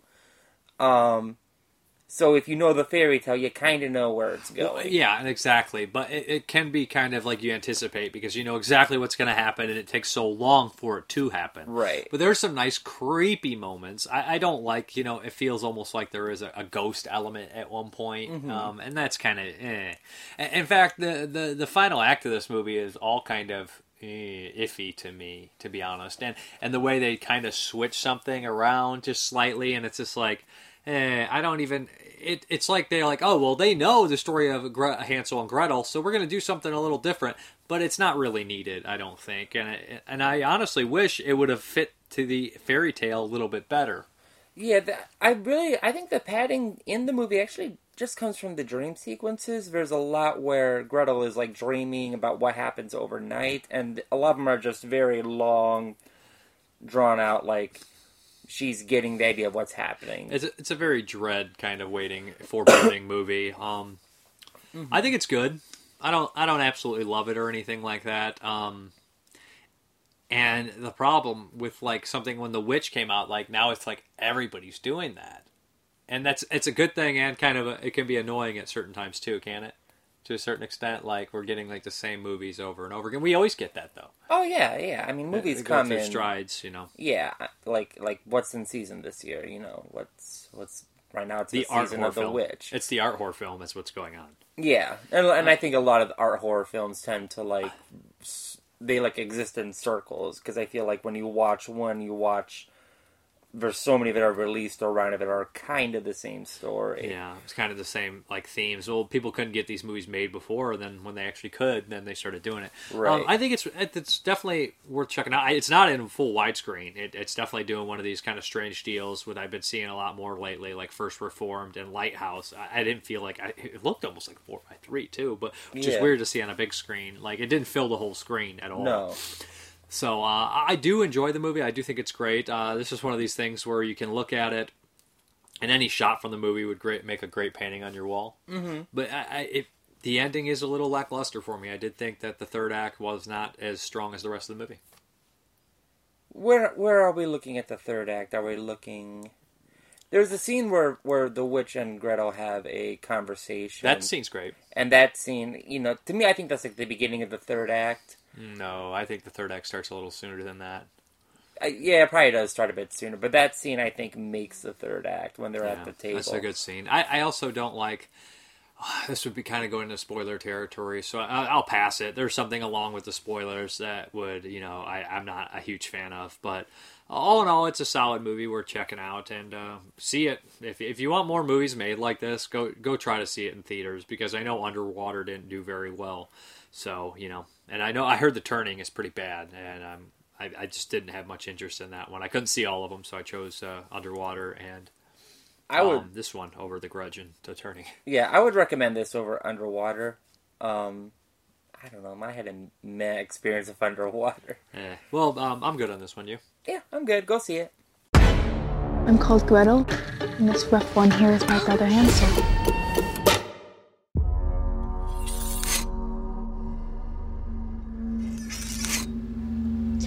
Fairy tale again. It's too scary, you know, start seeing things that aren't there. You've been turned out of your home. Set out to fend for yourselves with only your clothes and your hides. I'm hungry. I'm hungrier than you are. Because you're a pig. Look! It smells of cake!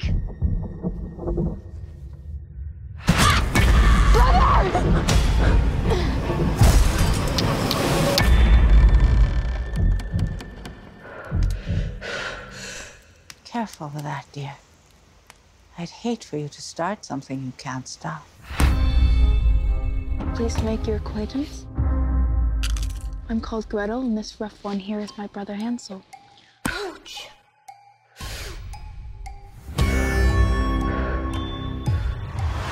Something wrong here. But it's so pleasant. Where are all the animals? From where does she draw milk? Gretel, there's a storm coming. This is your power. To see what is hidden and to take it.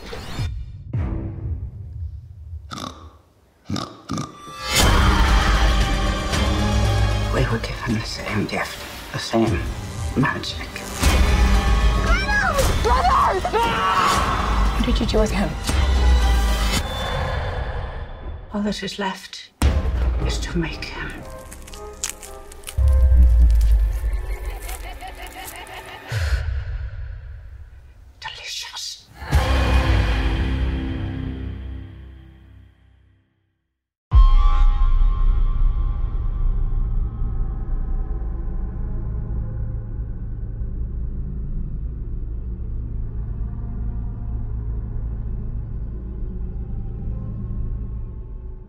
All right, this next one is from the glorious year 1985, and it is a sequel of sorts made by Disney, And this is a weird ass movie. It is Return to Oz, uh, starring Fairuza Balk. Yeah, why? Um, uh, why her, or just why a sequel to Wizard of Oz in 1985? Why everything? Yeah. Um, the funny thing is, I didn't. I knew these were based on a book, but I guess I really didn't look much into it. But you said there's six books, and this There's- is a combination of two of them. Yeah, okay. So I thought that there were only like six books, but there's actually like 14. I actually had to look it up after we watched it because I my whole life I've always confused Narnia and Oz. Okay. Because I read them both at roughly the same time and they both have a lion in them at some point. Okay, so there's 14 Wizard of Oz books. I'd say old- about 14. canon. Yeah. Okay, so the plot here is, um, geez, I forgot her name for a second. Wendy, right? Wendy. Sure, yeah, Wendy. Dorothy. It's yeah, Dorothy. yeah, Wendy on her quest to help Dave Thomas. Rescue These burgers aren't good anymore. the Buford Okay, from okay, Dorothy Gale, which I don't remember ever her saying her full name, but they keep calling her Dorothy Gale, Dorothy Gale in this one. Uh, Fairuza Balk, she's back on the farm. It has been destroyed by a tornado, and she's constantly in in.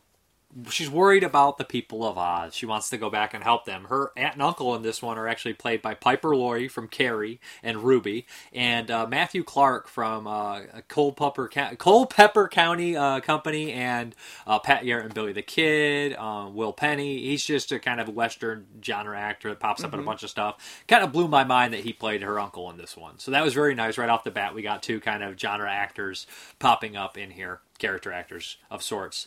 Um, so essentially, they take her to a big city doctor to help her with her sleep. And they want to give her shock treatment, shock therapy. Um, this is like right at the uh, turning of that. I guess it's kind of a new thing. Uh, Mhm. so we have this kind of crooked doctor. Her and another girl try to escape. They jump in the river. They fly down. They wake up and well, he she wakes up in like a pool of water in Oz with her beloved uh, chicken from the farm, Belinda. Belinda. The talking chicken in this one. Toto not in it. Got Nope. left at the farm. Uh, I He's broke my heart. Uh, but so this is a weird movie. Uh, some evil master has taken over Oz, and he's turned everyone to stone that she loves. So the uh, the Tin Man, the Lion, they're all missing. The Scarecrow's being held captive. Uh, but she meets a new array of friends to try to help her face off against the evil, which is this. I don't remember his name. the Gnome King, which as a kid I always read as Nomi King. Nomi King. Yeah. But he's uh, uh so you thought it was David the Nomi? Oh, yeah, I didn't. No, no, because because they in the no, book it's, no, or Nomi Nomi. because gnome is G N O M E, but in the book it's N O M E. So I'm like, wait, it's Nomi, and then like until I literally until we watched this movie, I'm like, oh, it's gnome. You really thought he was the Nomi King? I mean, Okay. I only read it. I All never right. watched the movie. so the people she meets are really strange, and I didn't. Yeah. I didn't know that like these characters were going to be in here. I, did, I just glanced at the cover and went, and I didn't really pay much attention because I don't. I just know I knew I wanted to watch it. So we have Tik-Tok and uh, Jack, who is a pumpkin man, and uh, the the what's his name, the Goob or the Gob or something. the gruff, graph, gruff, Grump, grump, Grump. Yeah. Yeah. this is a crazy movie. Mhm. But essentially, she runs into all sorts of, you know, like crazy things like a evil desert and um, these crazy uh, wheelers that I, I don't know what the hell they are. Must be the most uncomfortable thing ever as an actor to Yeah. be in. And uh, a evil witch, or she's a witch. She kind of she switches heads, Yeah, she is a witch, but she's not one of the wicked witches. She's not one of the witches. Yeah. Yeah. So, uh, and that these are all people in her real life, of Mhm. course. So it kind of goes to uh, the the very end. She finds a scarecrow, and he's been turned into an ornament, and she has to stand off against the gnome king, who is a real cool power. Where like he has a stone man who like appears in all the stones, kind of like the the mirror. The, the mirror character and what is it is it is it Sleeping Beauty or Snow White mirror mirror on the wall who's the fairest of them all That's Snow White. that's that that character, the stone character that looks around for the uh, master, like he can appear his face in any stone and listen to information. He reminds me a lot of that mirror mirror on the wall character. They they remind me a lot of um some of the characters in Labyrinth. Yeah. Um, there's the door knockers, obviously, but then there's like the whole scene with um when Jennifer Connelly's falling down the hand tunnel, and all the hands Yeah. make faces and like talk to her, and that's kind of what he reminds me of. It's fantastic to watch. And the end of this one, um, when they face off against the Gnome King, and they have Mhm. to guess uh, who the Scarecrow, which ornament he's been turned into, in a, in a bunch of ornaments, is is a really cool scene. It reminds me of that kind of stuff like Indiana Jones uh, and the Last Crusade, where you have to Mhm. choose wisely or your you know your fate is sealed. They kind of do that and make all the characters go through. Um, it, it does the thing too. Like we know how the Scarecrow actually was smart, and the Tin Man had a heart, and the Lion had his courage. Like Tik-Tok is like, I, I, he doesn't have any feelings. He doesn't, you know what I mean? Mhm. But he literally is the most intelligent, heartfelt, great character in the whole movie, and they know Right. Tik-Tok's the fan favorite. Oh yeah, Yeah, and he's a badass. He's like this Tin Man that you wind up and he fights and everything. But he has like a thinking wind up, a fighting wind up. He's he's really awesome. But I honestly want to say who steals the show besides the kind of monster characters is the Gnome King. Oh yeah, Ah, absolutely. that's such a brilliant villain performance. Yeah, um, as they guess wrong, he gains power and he becomes more and more real. His thing is he must turn everyone from Emerald City who remembers Emerald City into stone so he Mhm. can become a man. Right. That that's his deal. So he's constantly like changing from stone to man, and it's just really cool special effects how they utilize that.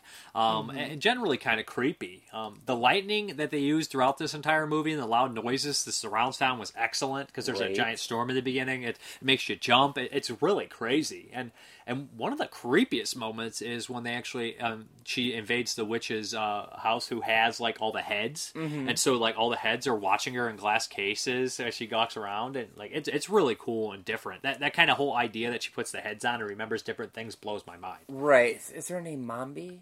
Moby, or Mo- Moby? Moby, M O M B I, I think. Yeah. Uh, Mombi. Mombi. Yeah. Yeah, um she she's fantastic. I love her design. Um you know, like even her, like the- body part like what she's wearing, you know, cuz when you see her she has a different head obviously. Yeah. Um it's very like uh a, a mono styled like the way that she like has like the feathers frilling out and um like her running around in the house without the head is just kind of like it's kind of terrifying. I'm not It's- gonna lie. This is nightmare fuel. Yeah. This is definitely one of the movies that kids saw as a young age and they were terrified of. Um, I, I did one a, a few weeks back that really weird, um, uh, geez, uh, Mother Goose movie, and this is Mhm. kind of similar. I bet kids had nightmares of that, but this one more so, more Yeah. so for sure. Because it is scary at times because the characters are in peril and you think some of them are going to die and not be okay. Oh yeah, there, there's um, I can't remember what the desert's called, but it kills you if you touch, touch the it, you turn to sand. Yeah, you turn to sand and you're dead. And like I think one of the wheelers falls in it at one them fall in point. it, yeah. and we're like, and I'm like, holy, okay. It's no. a, it's a high adventure movie too. Oh, but yeah. there's stakes. It, it reminds me of stuff like Indiana Jones and Star Wars too, in, in some ways. In this fantasy world, I, I really like it. It makes me think of like like Never Ending Story, Yes, The. Labyrinth. Um, And I think it's good. I know it's got kind of a weird rep for being just kind of batshit crazy and nothing else, but Mhm. I think it's one of the better kids movies I've saw that still holds up. I mean, like you kind of ha- if it's a kids movie and you didn't grow up with it, it kind of has to have such a weird kind of thing to it, like this or Peanut Butter Solution, that's got to hook you in. That you got to think who made this and why. But at the same time, it's just if that's all a movie has going for it, like who made this? Like, it's not gonna be. It, it's not doesn't really surpass anything. But this is. I think this is good. I think this is entertaining and Mhm. um, just weird, and it actually made me think a couple times, like, oh wow, what I never think I saw a character could switch heads and not remember everything. You know? Right.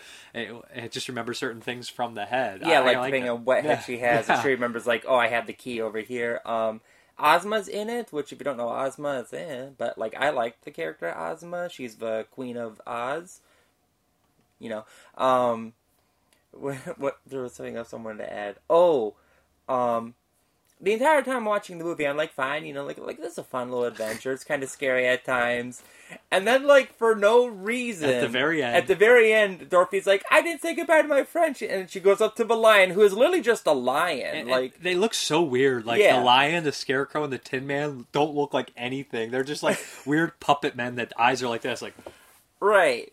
And then like like she's like, I'll miss you, Lion and like I just like teared up for no reason. I'm like, what the lion wasn't even in this movie. Like he, they showed his statue once for like ten seconds and it's like it's definitely some music cue probably in there, in his goofy dumb face, like, huh? Right. But I, I also think that it's kind of scary right off the bat. Like, you know, the Wizard of Oz by heart. I'm sure Mhm. everyone's seen it, but then you get to this world, and this isn't the Wizard of Oz that you know. No, like, the no. Lion and the Tin Man and the Scarecrow aren't there to help you. Right. Toto's not even there. She just she's completely. She's got a talking chicken with her, which Mhm. actually has some of the best animatronic work. Like sometimes the chicken looks uh, real. It is a real chicken, and then sometimes it looks very real. I- I, think it does, but that poor chicken got the hell They're beat just out of it. You know, throwing they're it just running around. up the stairs with it. And Yeah. Shit.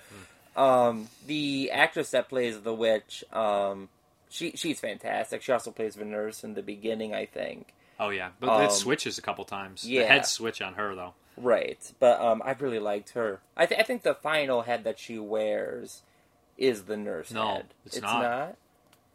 Oh, I thought it was the same. Like when she goes up to the Gnome King, that's not the But, nurse. but you know what's funny? No, I don't think so. Oh, okay. No, it's a dark-haired woman that's the second head. I think is who the nurse is. Is she it- chases him out and stuff. She has dark hair, not red hair. Not does the nurse have red hair? Yeah. No. The main villain at the end has red hair, and the nurse has the Oh, dark hair. okay, So, okay. Um, you know what? Also, people could say is like, well, Dorothy actually never went to Oz a second time. It was a fever dream in the first movie, and it was shock therapy in the second. You know, they you could say that. If you look, I guess if you watch the movies, you can come to that conclusion. if you read the books, Mm, shock treatment. I mean that that's like a a fantastic live movie.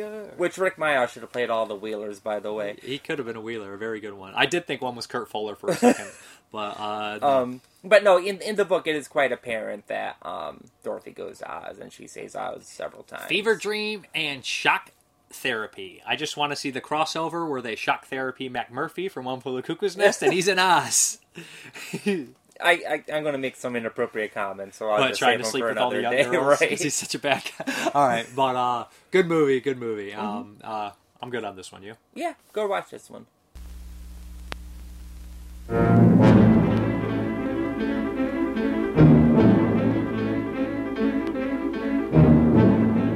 This summer, Walt Disney Pictures presents a motion picture fantasy adventure beyond your fondest imagination.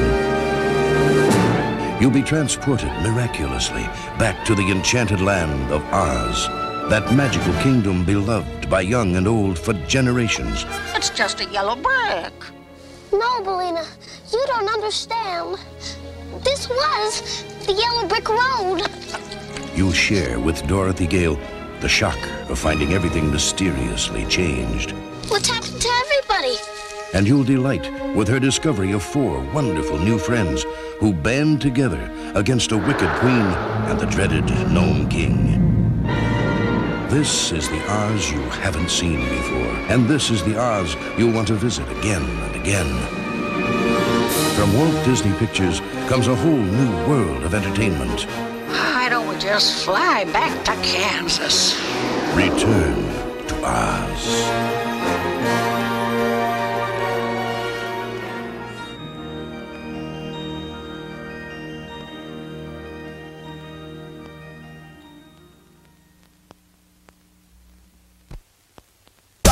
Hammer time! For all who are willing to pay the price, we invite you to go through the mirror of life.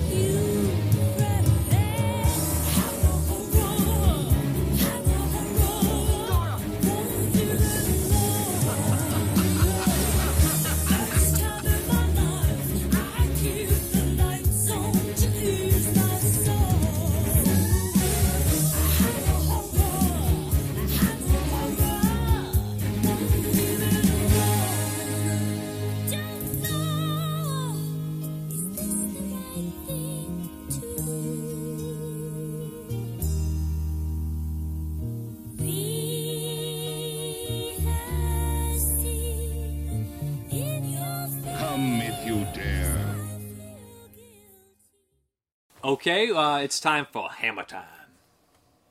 And we got Lust for the Vampire. This is directed by Jimmy Sangster, who wrote a bunch of these early on and directed a couple as well. It stars supposedly Ralph Bates, who is is not really starring in this movie, but he's listed as he stars in this one. Ralph Bates is in Dr. Jekyll, Sister Hyde, which is next week's movie, and uh, geez, he was in Taste the Blood of Dracula, Horror Frankenstein. So yeah, he must have had some kind of name recognition going into this one.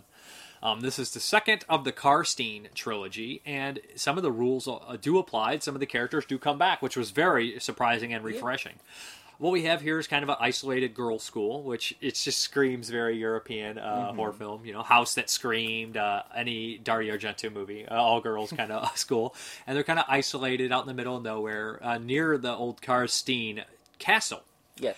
Uh, what happens is in the very beginning, the count, who is in the previous movie, the guy riding the dark horse, and the countess resurrect uh, Carmilla, but she doesn't look the same. They kind of like supposedly maybe you think that her face. I, I think it's just a change of an actress, but they use like a young pretty girl to reincarnate her, which is a cool scene. She ends up enlisting in this school. The countess takes her over there and she enlists, Mhm. and uh, some weird kind of journalist who's also a teacher wants to go to the school. He's a real sleazebag, wants to sleep with the young girls. He ends up kind of enlisting and going there too to kind of spy on the girls. Gets involved with Carmilla and realizes she's a vampire. So all sorts of things like that ensue, and they're trying to cover up the crazy things happening at the school. Ralph Bates works at the school. He plays a kind of a weirdo, obsessed with the occult kind of teacher. Mm-hmm. That's the setup. Yeah, that's the setup. Um, there are different stories in this one. I feel there's the teacher and his endeavor story. There is Ralph Bates story. Ralph Bates story. There's the Head, head the headmaster story, the headmistress story, the police story, which involves the headmister, which involves the, the headmistress and not Mistress Master. Would it be a headmaster even if she's um? She runs a school. I thought it would just be headmistress. Whatever. I don't know. I don't know. I haven't read Harry Potter. Um, I did. Uh, and they have um, my favorite story is the father and the doctor. Oh. And that Um, father, actually, you mentioned Labyrinth on the last movie. Uh, he Mhm. actually plays one of the voices of the doors in the Labyrinth. Oh, really? Yeah. Oh, well, So I'll be darned. that's nice. Yeah. But uh, yeah, so like the the opening of this, like we have like Carmilla doing her kind of lesbian thing and like Mhm. you know killing girls here and there, and you don't realize you never see who actually it is, but yeah, because they kind of point out that you think somebody might be going on. Mhm. But I called it uh, after a little bit. I said that, and, and they do a twist with Ralph Bates, which I thought was really kind of cool, even though it's a little obvious. But I I liked what happened with him. Uh, like you said, your favorite plot point is the father coming to look for his daughter, which Yes. which doesn't happen a lot in these Hammer movies where somebody's like so and so, you know, uh, a new character comes in. Well, it happens a couple times. Will come halfway through. I think Van Helsing comes halfway through a horror Dracula, so Right. like that thirty minute mark. So this character comes in, this father, and he doesn't believe what happened to his daughter because the headmaster, headmistress, wrote all this fake bullshit, and the count. Who's kind of lurking around, making sure everything goes right? He is uh, acting as a doctor. So every time somebody dies, he just says heart attack. Right. And he does his his best Christopher Lee impersonation. Yeah, you yeah. could tell they wanted Lee so bad for it. They even do the, the red eyes at one point where, where, that he has in But, Dracula. but but it's very funny. Like he'll anybody who dies, he's a heart attack. Yeah, they can there's be like a young- decapitated. there's a young ten girl, like young like sixteen year old girl, and he's like heart attack, and like he signs a death certificate. so it, it, it smells like bullshit. His Right. father was out, out to sea or something. He was uh, away on business. So when he comes back, he realizes his daughter's dead. He goes back to his castle, and he gives some of the best speeches to this Oh. headmistress, and she's just like, she's pulling a Mel from Sleepaway Camp, where she doesn't want her business to be ruined. And like in Sleepaway Camp, like kids are ending up dead left, dead left and right. The guy gets burned, and he's trying to cover it Mhm. up. He's sliding money in people's pockets. It's like you're trying to ruin me. And this is basically what she's doing. She's like trying to cover it up, even though she's taking the advice from these two creeps, the count, and the countess, who are clearly not on the level. And- Right. But vampires walk around in the day in this one too. yeah, well, and they did in Carmilla yeah, too. yeah, in um, uh, in uh, Vampire Lovers. yeah. which is the first one. Um, the the butler in the first one plays the inspector in this one, and he has the is- same demeanor. Same demeanor. He's just, he's just a jerk. He's but just. he's but he's only right. A, he's only a jerk when he's provoked, and, he, and Right. it's that's why it's so cathartic when he actually becomes a jerk because he's he's you know like he's only making like being rude to people that are complete pieces of shit or assholes or being Right. like he's like so why didn't you call that this person was and he like drills into this headmistress. she's like crying, like okay, I'll do what the law. But she's a horrible person. She is a horrible person. She she she's trash. Like um the gym or but yeah the gym teacher. um, she's like, "Oh, you know, we should tell the authorities." Like immediately when the girl's gone missing, the headmistress is like, "Oh, know. You just opened up. She'll be back. She's off of a boy." She's like, "No, she's dead. We, we could have found gone for two days, Right. And, and when the inspector's like, "You didn't say anything for 48 hours," it's so it's brilliant acting performance. Um, we're kind of going over all over the place. This Yeah, it's probably yeah. not much use to anybody that hasn't seen the movie. It's a fun movie. I really liked it. Uh, it is a good one. I do think Vampire Lovers is a little better. Vampire Lovers is one of Ingrid Pitt. Yeah, and I wish Ingrid Pitt returned back for Carmilla. I wish Ingrid Pitt returned because I really do like her. Um, We're on a we're on a hot streak right now. yeah, the I would say the one thing that I did not like about this is that I didn't like the writer. And Oh, the main guy. He's yeah, very He has no redeeming qualities as a character, as a human being, and the way that his story ends, I'm like, should have killed him.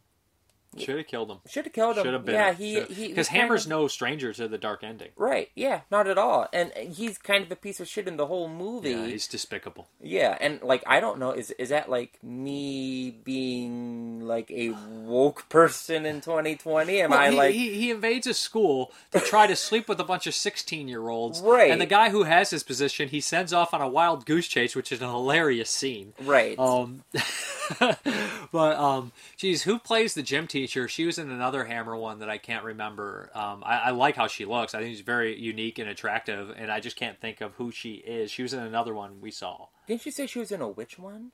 I don't know if she's in the witches. Uh, there's only one witch one. I can't remember. She does look familiar. Yeah, she's in another one, but I can't exactly remember. I, I would recommend this one. I really would. like it. I think I'd come in at a seven and a half out of ten Mhm. on it. I'd I'd give this one maybe four and a half, and and I would honestly, I really did like this one. Um, aside my my misgivings with the writer because he is a terrible character. Every other character in this is just so much fun. Even the the knockoff Christopher Lee guy is fun. Heart you know, attack. heart attack, and you know, it's like okay, sir, you need to chill out. He's actually in a movie with Christopher Lee and Peter Cushing too. That's I- terrible. Yeah. Is, is he in, in Matt Raven, I think is his name.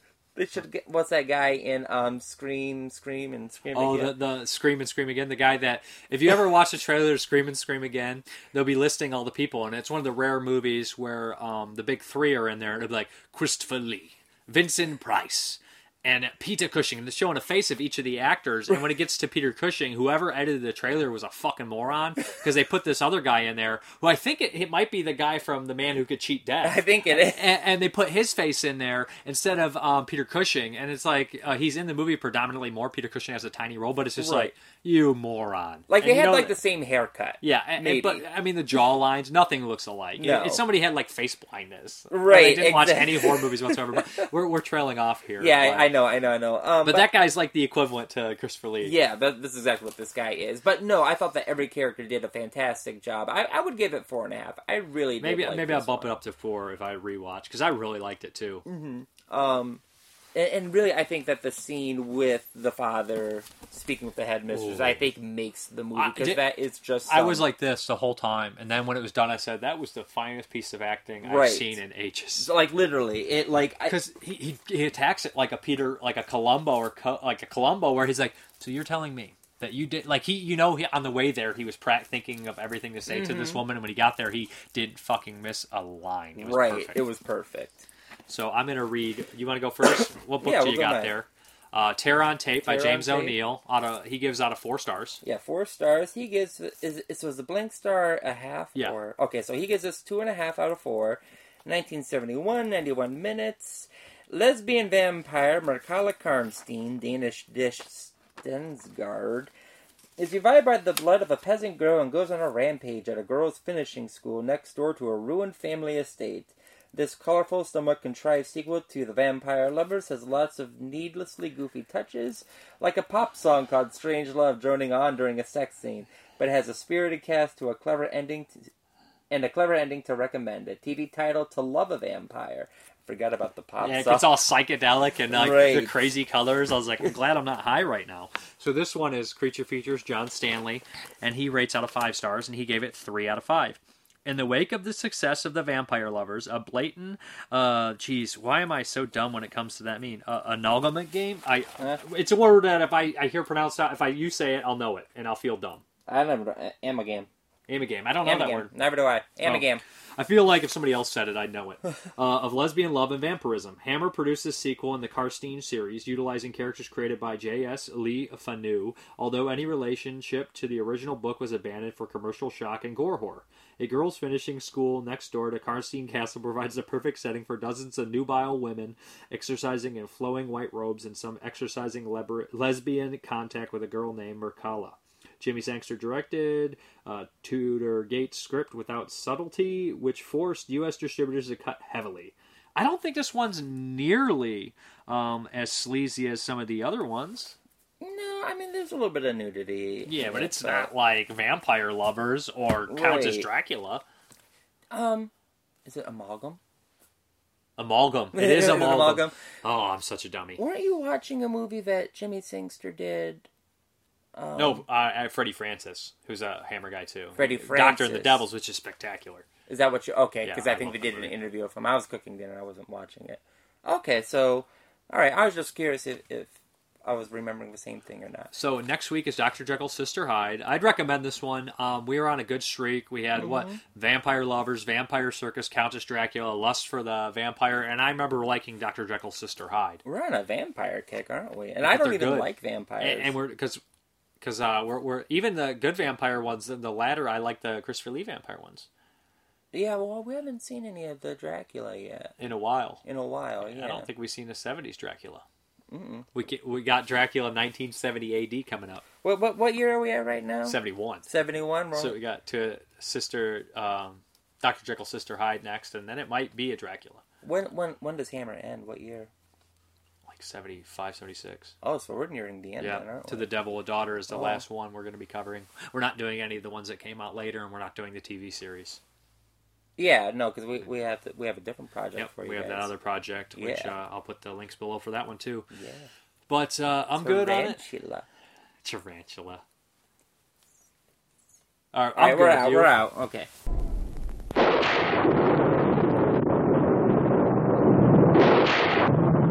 If the very thought of vampires makes your flesh creep, We call them the undead, sir. They're vampires. if you think all vampires are ugly creatures of the night, then you're in for a shattering surprise.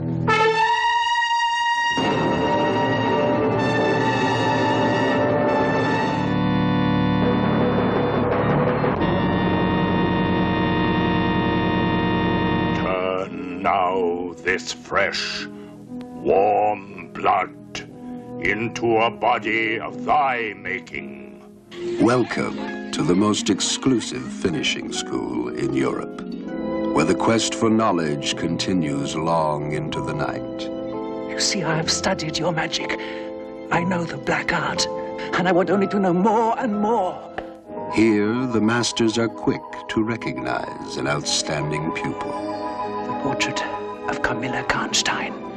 Died 1710, 120 years ago. And you know who the portrait was of, Mircalla? It was you. Welcome to the finishing school, where they really do finish you.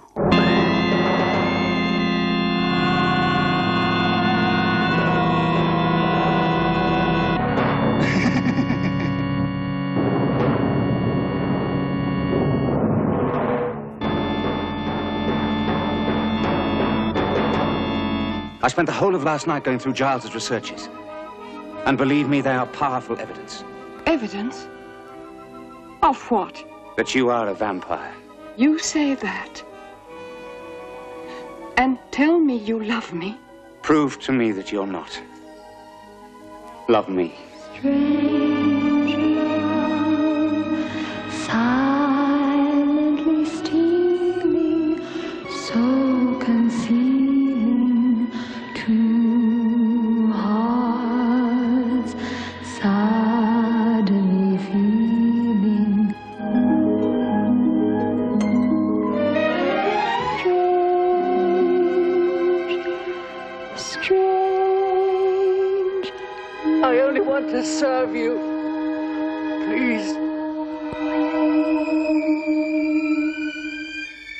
Okay, guys, let's get into these questions. Okay, we have David Leather, another awesome uh, show. Thank you. I used to own many something weird videos. I lost them through circumstances. I missed them. Did they go out of business? Do you have them in your vast collection? Um, I do have some. I've gotten rid of some that I've upgraded on Blu-ray. I know a lot of people don't do that. I don't necessarily think they went out of business. I do think one the owner or the founder of something weird passed away, but I do know that they might have sold a lot of theirs to AGFA Films. So I, I don't know exactly where they're at, but their website's still running. I don't think they produce any more Blu-rays, but I think they do have like a vault of movies that they do possibly give to other companies or license out. Um, I'm gonna go grab some of the ones I have here and just show you what I still have left because a lot of them have been upgraded on Blu-ray. Looking at them right here, it's just a handful. Like I said, I used to have a bunch more, but like I said, I uh, upgraded a lot, and I just don't have the room to keep them. But we have this one, a box of blood, uh, right here. Uh, Bloody Pit of Horror, Carnival of Blood, Curse of the Headless Horseman, Bloodsuckers, and Bloodthirst. I'm not gonna do the whole like cut in on them, but what else we got? We got drive-in double feature to the Filers and Scum of the Earth. Scum of the Earth, come on! I know people people mention how much they hate Rob Zombie, so that one's for you. Um, we have the Andy Milligan double feature, the Ghastly Ones, and Seeds of Sin. A lot of these aren't even opened. I, see, because I kept the ones that I haven't even opened yet, and a lot of the other ones I've upgraded and watched. Freak Show box set, Frankenstein's Castle Freak, She Freak, Blood Freak, and Basket Case. Of course, I have Basket Case, but I don't have any of these other ones on Blu-ray. So, and then what else do we got? Uh, the Mad Butcher. Look at that guy. Love the mustache. Love the facial hair. Um, double feature of an orgy of terror, Night of the Bloody Apes, and a Feast of Flesh. See, a couple of these are video nasties that never had releases in the states. Besides that, Rattlers. Uh, the Thirsty Dead and the Swamp of the Ravens. Ooh, that's going to be a terrible noise for you guys. I am sorry. Uh, hold on, I'm going to redo that one. So if there's a cut, we have uh, The Thirsty Dead and The Swamp of the Ravens. Then we have This Stuff Will Kill You and The Year of the Yahoo. Which I think that I actually have both of these are uh, you know Herschell Gordon Lewis set. So yeah, so that's all I have. I'm gonna walk away like an unprofessional asshole now and put them back on the shelf because I am a crazy person. But uh, what are the other questions? Hopefully that was all right for you. Uh, we got Temple Tapas. Would you say that your opinion uh, on uh, Scream is a horror movie with the worst legacy, Im- imitators, and influence? Would you say that, in your opinion, Scream is the horror movie with the worst legacy, imitators, and influence? I can't remember. You might have said something like that before. I, I don't know if I said that, but I most certainly agree with it. Scream's a great movie. Scream's a classic. Obviously, Scream's proved itself. But people are like, it saved the horror genre. And what horror movies did it make afterwards that were good? I'm not saying that, you know, people say Friday the 13th, uh, they never say it saved the genre, or Halloween saved the genre. It changed the genre. And Scream did the same too. Okay? It, it, rejuvenated the genre. Maybe some people didn't want to watch horror movies until Scream came along and then they were sucked into it. But I think that the majority of movies that were directly influenced or imitators of Scream are fairly garbage. And I think that, I'm going to say this and it's not going to sound good, that so many independent filmmakers that's favorite movies Scream tend to make the same movie over and over again. But everyone does it, I guess. But I don't like those kind of. I don't like bloodless nudity with uh, bloodless mo- uh, slashers without nudity that are boring. You need to be like, if you're going to be on a budget and you don't have a great story, you need to suck the audience in with some exploitative elements. I'm sorry. I know that sounds maybe trashy or anything, but that's the truth. If you ain't got the money, you need a crazy idea, a crazy way to make movies, or something that just exploitative that will get people in their seats. And you know, scream imitators that are a dollar, they don't have that. Uh, from de- front desk, Matt. Is that Lawnmower Man the long cut or the short cut? It's both cuts, Matt. Both cuts are on the disc. The two disc. Zach Nolan. My top favorite giallos: Deep Red, Tenebrae, Don't Torture a Duckling, Torso, The House of the Laughing Windows. What are some of yours? Well, you got two of favorite mine on there. You got Tenebrae and Don't Torture a Duckling, two of my all-time favorites. I would add to that list. What have you done to Solange? I really like. Um, geez, I don't want to. Bird with the Crystal Plumage is a pretty solid one as well. Uh, but usually, Don't Torture a Duckling and uh, Tenebrae are my two favorites. Um, and then like stuff like What Have You Done to Solange is probably another one that I would highly recommend that people don't really pick up as much.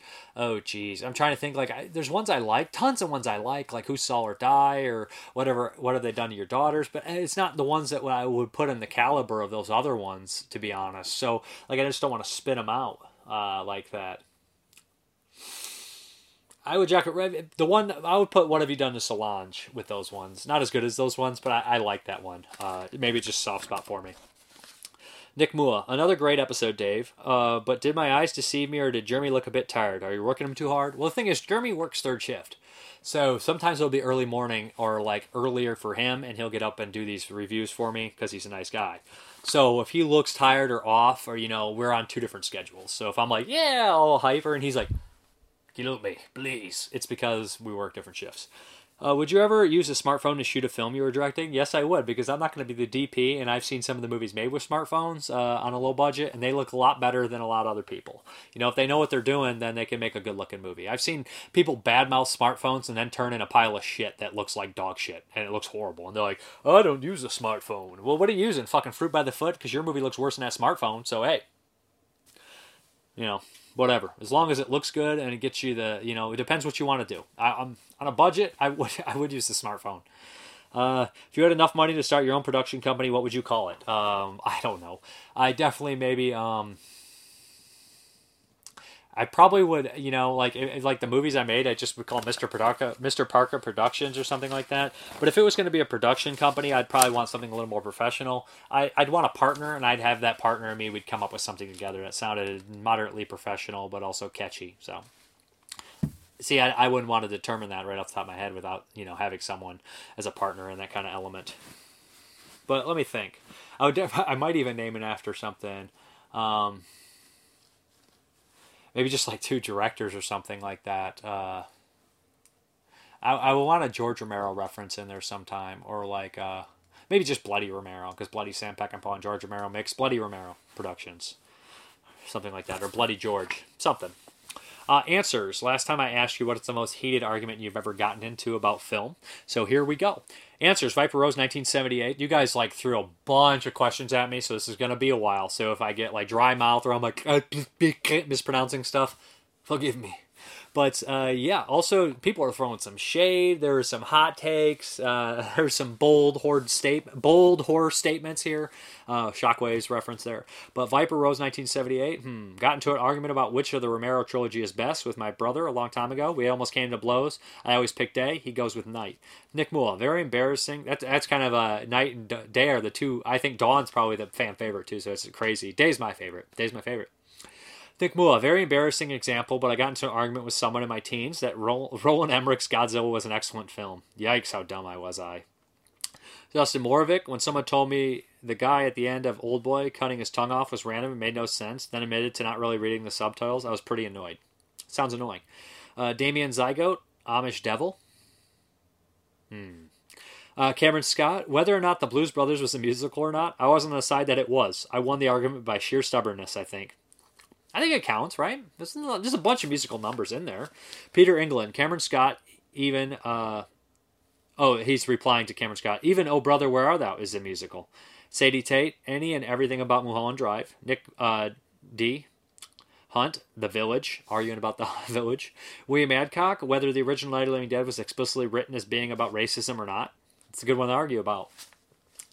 Carilla Waring got blocked and removed from review site by the owner over my love of Serbian film. He thought it was a disgusting portrayal of child porn and he refused to see any other viewpoints, so he just blocked me and removed me from the site. Matthew Ham, Corella warning. Sounds like the owner of the site can't handle the truth. Johnson Doe, the Wicked Witch of the East, bro. People keep posting this video, these two guys arguing about it. uh, John uh, Lauterbach. Oh, I once got into the LSD fueled argument over the film Unbreakable that lasted for about 12 hours, leading to taking more acid in the morning, seeing the first showing of the next day. Literally a 12 hour argument. The premise was whether or not the movie should be the beginning of a franchise or just a standalone. When we went on saw the movie, trying not to fall asleep and totally fried, we realized that not only was my side correct, that the movie should stand alone, but also fuck that movie as it was boring as hell. The ears would not treat our conclusions so kindly, though. I still haven't seen the sequels. Lee Bishop having to explain to people that Jason Voorhees isn't a deadite and how and why Jason goes to hell and all the New Line films aren't canon to Friday the 13th. Um, I remember uh, my friend Jason Limber tried to tell me that Brides of Dracula wasn't canon in the Hammer like Dracula series. I was like, it's canon. It's li- it's it's not even argument. Hammer puts it in canon. It's canon. According to Hammer, it's canon. According to you, it's not. I'll take Hammer's site. And Jason Lindbergh. End.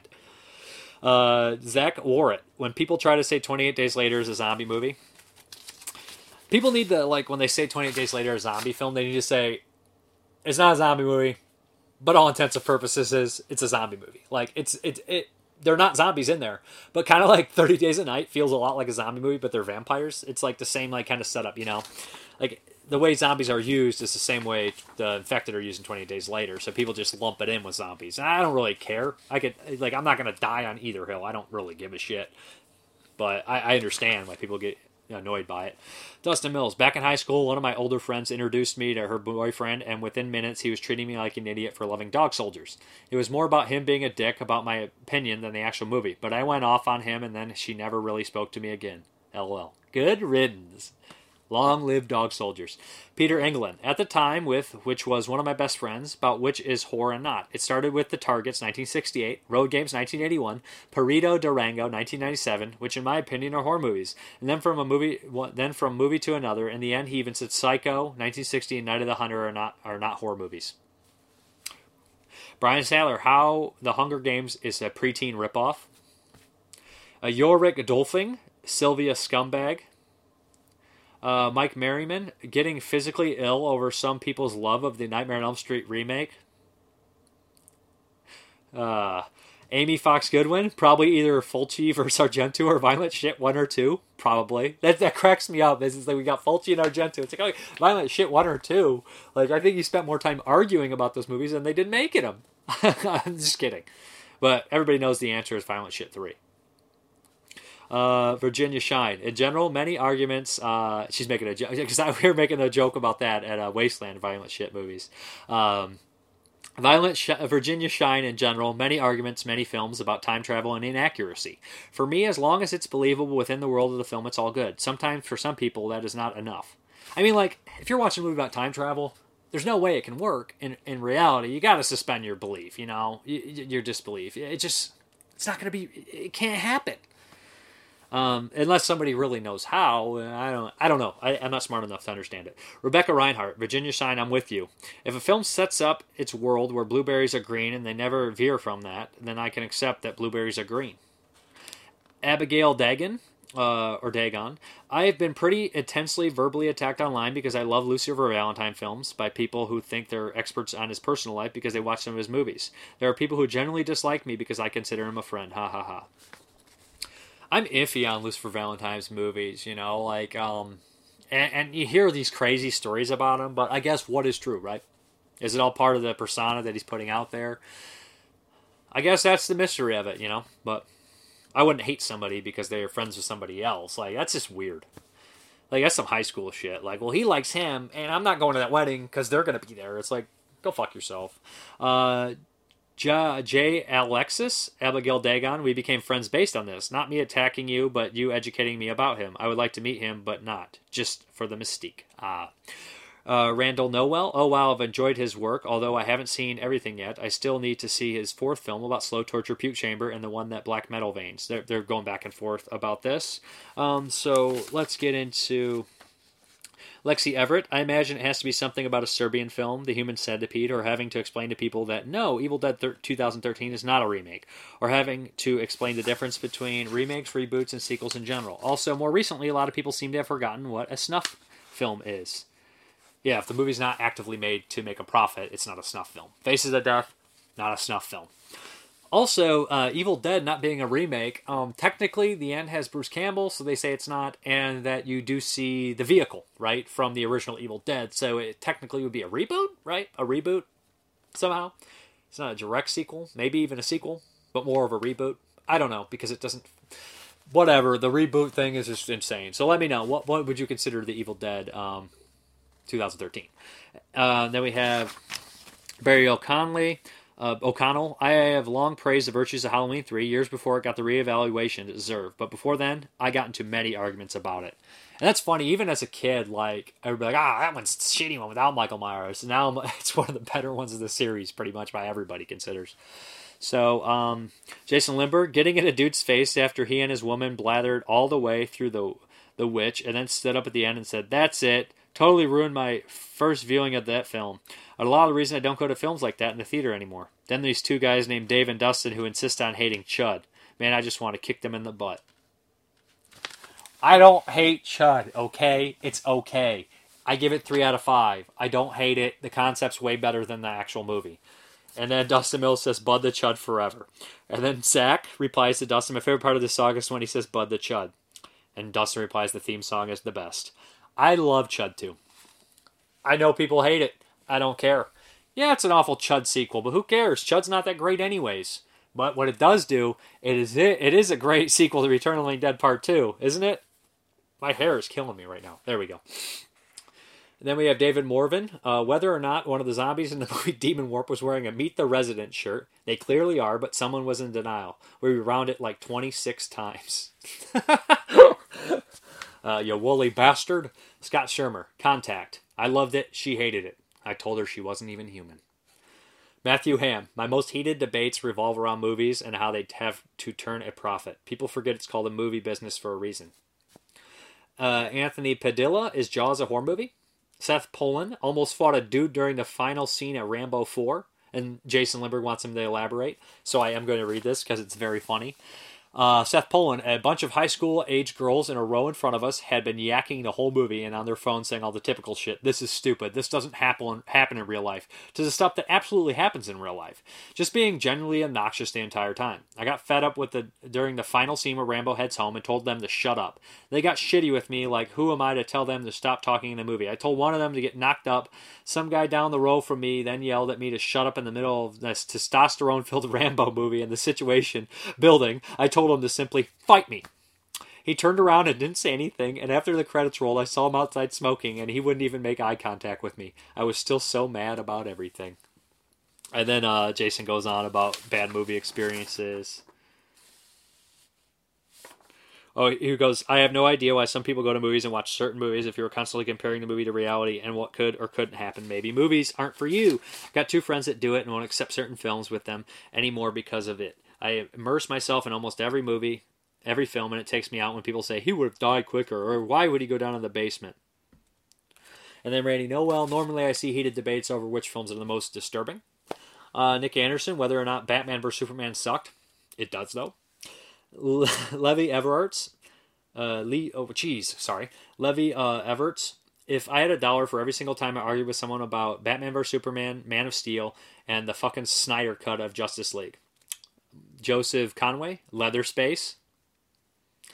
Uh, Johan Erickson, not a film, but MD Pope. Ooh, not even going to touch that one. Uh, Jordan Bibby, the original Texas Chainsaw Massacre is overrated. That's a funny way to say underrated. Eh? Eh? Bill Casanelli, the show we did on Mom. Ma. Dude, that on Horror Mafia, that podcast was insane. Uh, I don't even want to get into it because uh, I don't know what the court of law would consider that, but it definitely was illegal. Uh, Michael Honeycutt. Before I became a manager at the movie store, my old boss would try to argue with me that Drive was a bad movie. Not in my house. Hashtag Drive. Chris Leppert. He just showed a gif of a long list. Rebecca Reinhart. I'm embarrassed to say our podcast on Happy Death Day 2 ended in a heated argument. Two out of three of us were caught off a little off guard. Keith Voigt Jr. probably trying to explain the merits of a Serbian film in college. Marine uh, Kern. Fair Baron, Star Wars. Jason Higgins, sadly someone trying to defend 1998 Psycho. Uh, Jonathan Knight in high school over why the Toxic Avenger was a better than The Godfather. This poor film nerd almost had a heart attack. I'd love to see that argument. Like, even if you don't believe it, just being like, yeah, what's, what's The Godfather got? Toxic Avenger's got a mop, bro. A mop. Just, just to stay, just like, just go nuts on it. Just saying stupid shit. I love that. Allison Egan, The Wicked Witch of the East Bro, she posts that same video. Alex Powers, Last Jedi. Randall Hack, I can't allow myself to get into arguments over movies. Smart man. Uh, Paul uh, Gartis, Kiss. My constant hate towards Rob Zombie and his wife and his scripts, his actors, ink, etc., etc., all of it. When I hear people trying to stick up for his juvenile ass, I immediately jump in for a good old Rob Zombie fight. Uh, and then Shashin Barbarian, uh, same. I hate Rob Zombie from his garbage music to his atrocious movies. I hate when I find out someone that I enjoy, that I like, enjoys Rob Zombie because it makes me think less of them. And then James Bett Jr. Are you like a 12 year old? It really bothers you that, that someone likes something you don't? World should would be boring if everyone was like you. I like Rob Zombie's movies. Now I don't like 31. I do think that is a piece of shit. But uh, I am leery. I, I used to love Devil's Rejects. It's been a like five years. I wonder if I rewatch it how I'll feel. Uh, Shane Glass over Rosemary's Baby. I think that it's one of the worst movies ever made. That can't be right. Edward Payson, the original Halloween sucks. We're throwing some hot takes now. It's just like got hate for the Texas Chainsaw Massacre, Rosemary's Baby, Halloween. I understand. I, I get sick of hearing about some of the classics too because there's nothing else you can say except passing and reference, you know. Matthew Hudson, I just get annoyed and yes, sometimes angry or heated if people try to tell me it's it, it is possible to judge films objectively. It can only be subjectively judged. Yes, most people probably will say The Godfather is better than The Room, but there's no clear cut way to prove it. Yes, there is. I'm just kidding. Uh, Derek Bourgeois, when people don't respect the legend as Jeff Goldblum, I'm like, why? Dude is a stallion of films. Boots hates Jeff Goldblum. Lacey Lou, well, I think the most heated anyone ever came at me was about my review of Strangers Prey at Night. I got told to eat a bag of dicks, lol. Uh, ben uh, Galagos, uh, whether or not the Babadook is, was uh, ex- exponentially and overrated. I argue that it is, was. Court Wyatt, uh, Courtney Wyatt, I've had a friend tell me they would fight me to the death defending Shelley Duvall as Wendy in The Shining. I'll sanction it. Let's get that fight going. Uh, Matthew Cantor, how Brimstone is not a horror movie and was very boring. It's a horror movie, Matt. I'm just kidding. Uh, Glenn D. Witherington, trying to explain that I don't like The Shining. Will Cardell, and then he's upset about it. Jeffrey R. Jeremy R. Wicked Witch of the West is not evil. You can never convince me otherwise. Fake news. Oz had the game. Matthew Hudson, Jeremy R. I'm sure Glinda fried a couple munchkins in her day too. The director Wizard of Oz during my summer school days, stock days, trying to explain that the munchkins would be wary of all witches.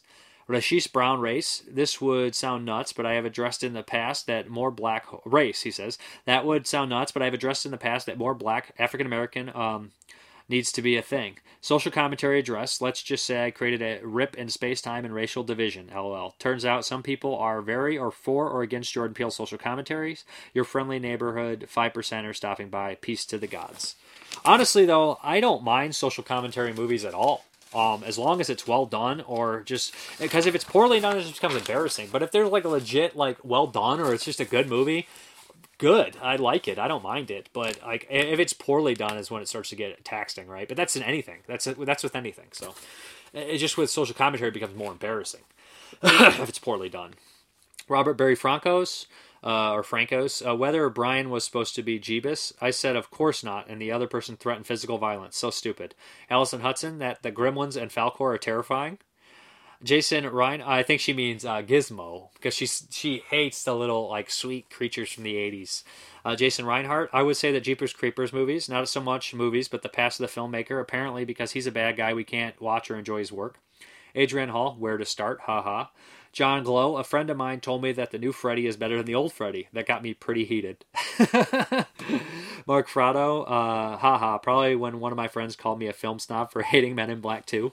Alexis Gonzalez, my not wanting to watch Buffy TV show due to not liking the movie, it led me to being physically threatened while safely behind a keyboard. LOL. Also, over my refusing to watch Ghostbusters 2016 since I considered it feminist propaganda, and more recently being mocked over liking the 30th anniversary edition of Night of Living Dead and the Night of Living Dead weekend fan page. I haven't watched the new Ghostbusters. I, I don't. It's not because I think it's feminist propaganda. I just I didn't hear many good things about it and I don't know if it's any good or not. I just didn't have time for it. I don't tip. I did it for a while. I, if it's not a horror film, I don't typically watch very many new movies. Uh, Will Cardell, Halloween Six is actually good. Josh Riggs, none. I end them completely with it's fake and scripted. Nothing you can say changes anything, and everything happened the way it did because the script said so. No argument. So ended. Lester T. Jester, literally anytime I talk about Star Wars. James Bett Jr., mostly defending myself for liking Rob Zombie films. Pathetic that I even need to. But yeah, in short, fights with horror elitist. He's uh, referencing the comments earlier. David Gibson, not really an argument, but when I first started my Sadistic Cinema podcast, our second show was going to review a Serbian film. My co host at the time had never seen it. I told him to watch it and let me know what he thought. He and I talked daily, and after I had not heard from him for a few days, I messaged him and said, he was so he said he was so mad at me for recommending the movie he was contemplating leaving the show he got over it, but asked the film not to be discussed, so it's become a running joke to call it the film that we remain nameless. That remain nameless. Tom Brunner have never had anything remotely close to a heated argument over a film. If we're friends, I respect and encourage difference of opinion. If we're not friends, I don't give a shit what you think about anything. That's that's good. That's a good way to think, to be honest uh, Jason's Jacobs, the ending of Inception, and uh, Willie at Peeping Instead from Twitter, defending Ghost in a Shell live action. Probably hella people still swear it's the most racist film ever made. Oh, I'll say a couple I had. I argued with someone, I don't know why I even bothered, about the possibility of Oliver Stone being inspired by Cannibal Holocaust. And, you know, it, it's pretty stupid, but I was just like, I just wanted you to say it's possible but they wouldn't even give me that. But there's stupid shit like that. It's funny though. You know, it, it you you might get annoyed when you're doing it, but then you think back, you're like that shit was funny. Um, okay, and then we have question of the week. Um, favorite horror movie tagline. I want to know your favorite horror movie tagline, but I also want you to make up a tagline for your favorite film. Uh, well, I'll think of one for Day of the Dead real quick. Um, I don't know if this is one of the taglines. The original one is the darkest day of horror the world has ever known. But you could say something along the lines of even the dead have their day, or something like the dog. Uh, dogs have their the dogs have their day, or something like that. Even the dead have their day, or some shit like that. It might even be one of the taglines. But uh, I guess we're going to uh, hop into the update. Here we go. Let's hop into this update. We got the Blu-ray edition from Germany of the Golden Glove, and this does have English subtitles on it. So if you want to grab this, it is English friendly. Um, I believe it is a Region B though, so yeah. But uh, yeah, this is a crazy movie, really nuts. My understanding is it does have English subtitles though. Um, we have The Wrath. Um, I basically got this from the buy two get one uh, Target sale. Good price on it. A gore fest with a good story will have you squirming. This is on Shudder if you want to give it a spin before you you buy it. So yeah. Then we got Bloodline. It's also one of the buy two get ones. I don't remember if it was Amazon or Target, but I heard decent things about this one. I heard it's kind of giallo like, so why not? Then we got Freaks. Heard good things about this one. Emile Hirsch, Bruce Dern. Yeah, now we're talking. A dark, thrilling sci fi ride. Uh, again, buy two get one. This one was also man, that reflection is terrible. There's a lot of glare because the light's in a bad spot. Portrait of Andrea Palmer. I actually did see this. It was like a private screening at Cinema Wasteland. Um, yeah, this is like a, a, a porn film, but it, it's like a got some uh, film elements to it. Not, it. it. plays a lot like a horror movie at the same time, but it's an interesting movie. Um, the Wind, uh, Demons of the Prairie. These are all like the buy two get ones, so I got good prices on them. This is IFC. Heard good things. This came out. Heard mixed things. Let's be honest, but it came out uh, last year. So then we got a dark song. Heard lots of good things about this one, but I never did get a chance to watch it. I think it came out a few years back now. Again, the Shout Factory release. It's supposed to be pretty good. Then we got Big Trouble in Little China. I had two $10 vouchers from Shout Factory, so I ordered this along with some pre orders. Uh, classic movie. Been a while since I watched it. Love that little meatball guy in there. Yeah, but this is special edition. Got a bunch of special features on there. Can't pass that up. Uh, then we got another Shout Factory or Scream Factory release, Body Parts with Jeff Fahey. I actually reviewed this one on a bootleg Blu-ray a while back, but that's my rule. If I bought it on uh, bootleg, I gotta buy it when it comes out. So, yep. And plus, I do like this movie. It's a cool movie by Eric Red. Uh, then we got Let's Scare Jessica to Death. This is one I've never seen, and I hear good things constantly from it. Um, from anybody from Elric Kane to um, Kat Ellinger, they always reference this movie. I respect the hell out of those people, so I really need to watch this one. It's supposed to be atmospheric horror movie at its finest. Then we got some uh, Vinegar Syndrome, Zombie Island Massacre. This is one title I've heard about for years, but I've never watched. You know, I'm a big fan of zombie films. That's so I've always watched all of them, and this is one that always popped up on names, but never a recommendation. So I always knew about it, but I never watched it. So I think it was a Troma one. Oop, I'm a clumsy. I'm a klutz today. And we got uh, Flesh Eating Mothers. I have seen this one, but it's been so long. Another Vinegar Syndrome one. I remember being okay with it. They bit off more than they could chew.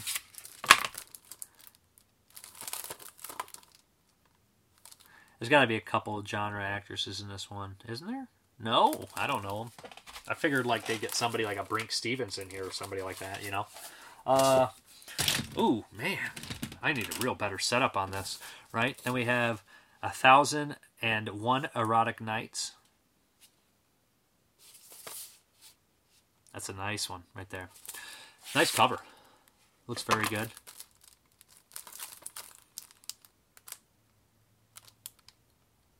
And last, but hopefully not least, we have another Vinegar Syndrome title coming up. We got Justine. Now, I did have hard soap, hard soap on order, but it was uh, pushed back, I think, because some uh, issues, but it's still coming eventually. From the cravings of a young girl's dreams to the maturing of a woman's passion. We got double check, make sure these aren't too pornographic on the cover. But Vinegar Syndrome, I got to really start watching a lot of their back catalog. Like I said, I've been trying to watch as many as I could. But yeah, that's Justine. I guess we're going to hop back to the video, guys. All right, we got a Patreon shout out uh, to Travis Wright. Thank you very much for uh, your donation. I appreciate it very much. And uh, shoot me a message if you have any comments or concerns, man. Okay, guys, thank you very much for watching. And as always, you guys have a good one.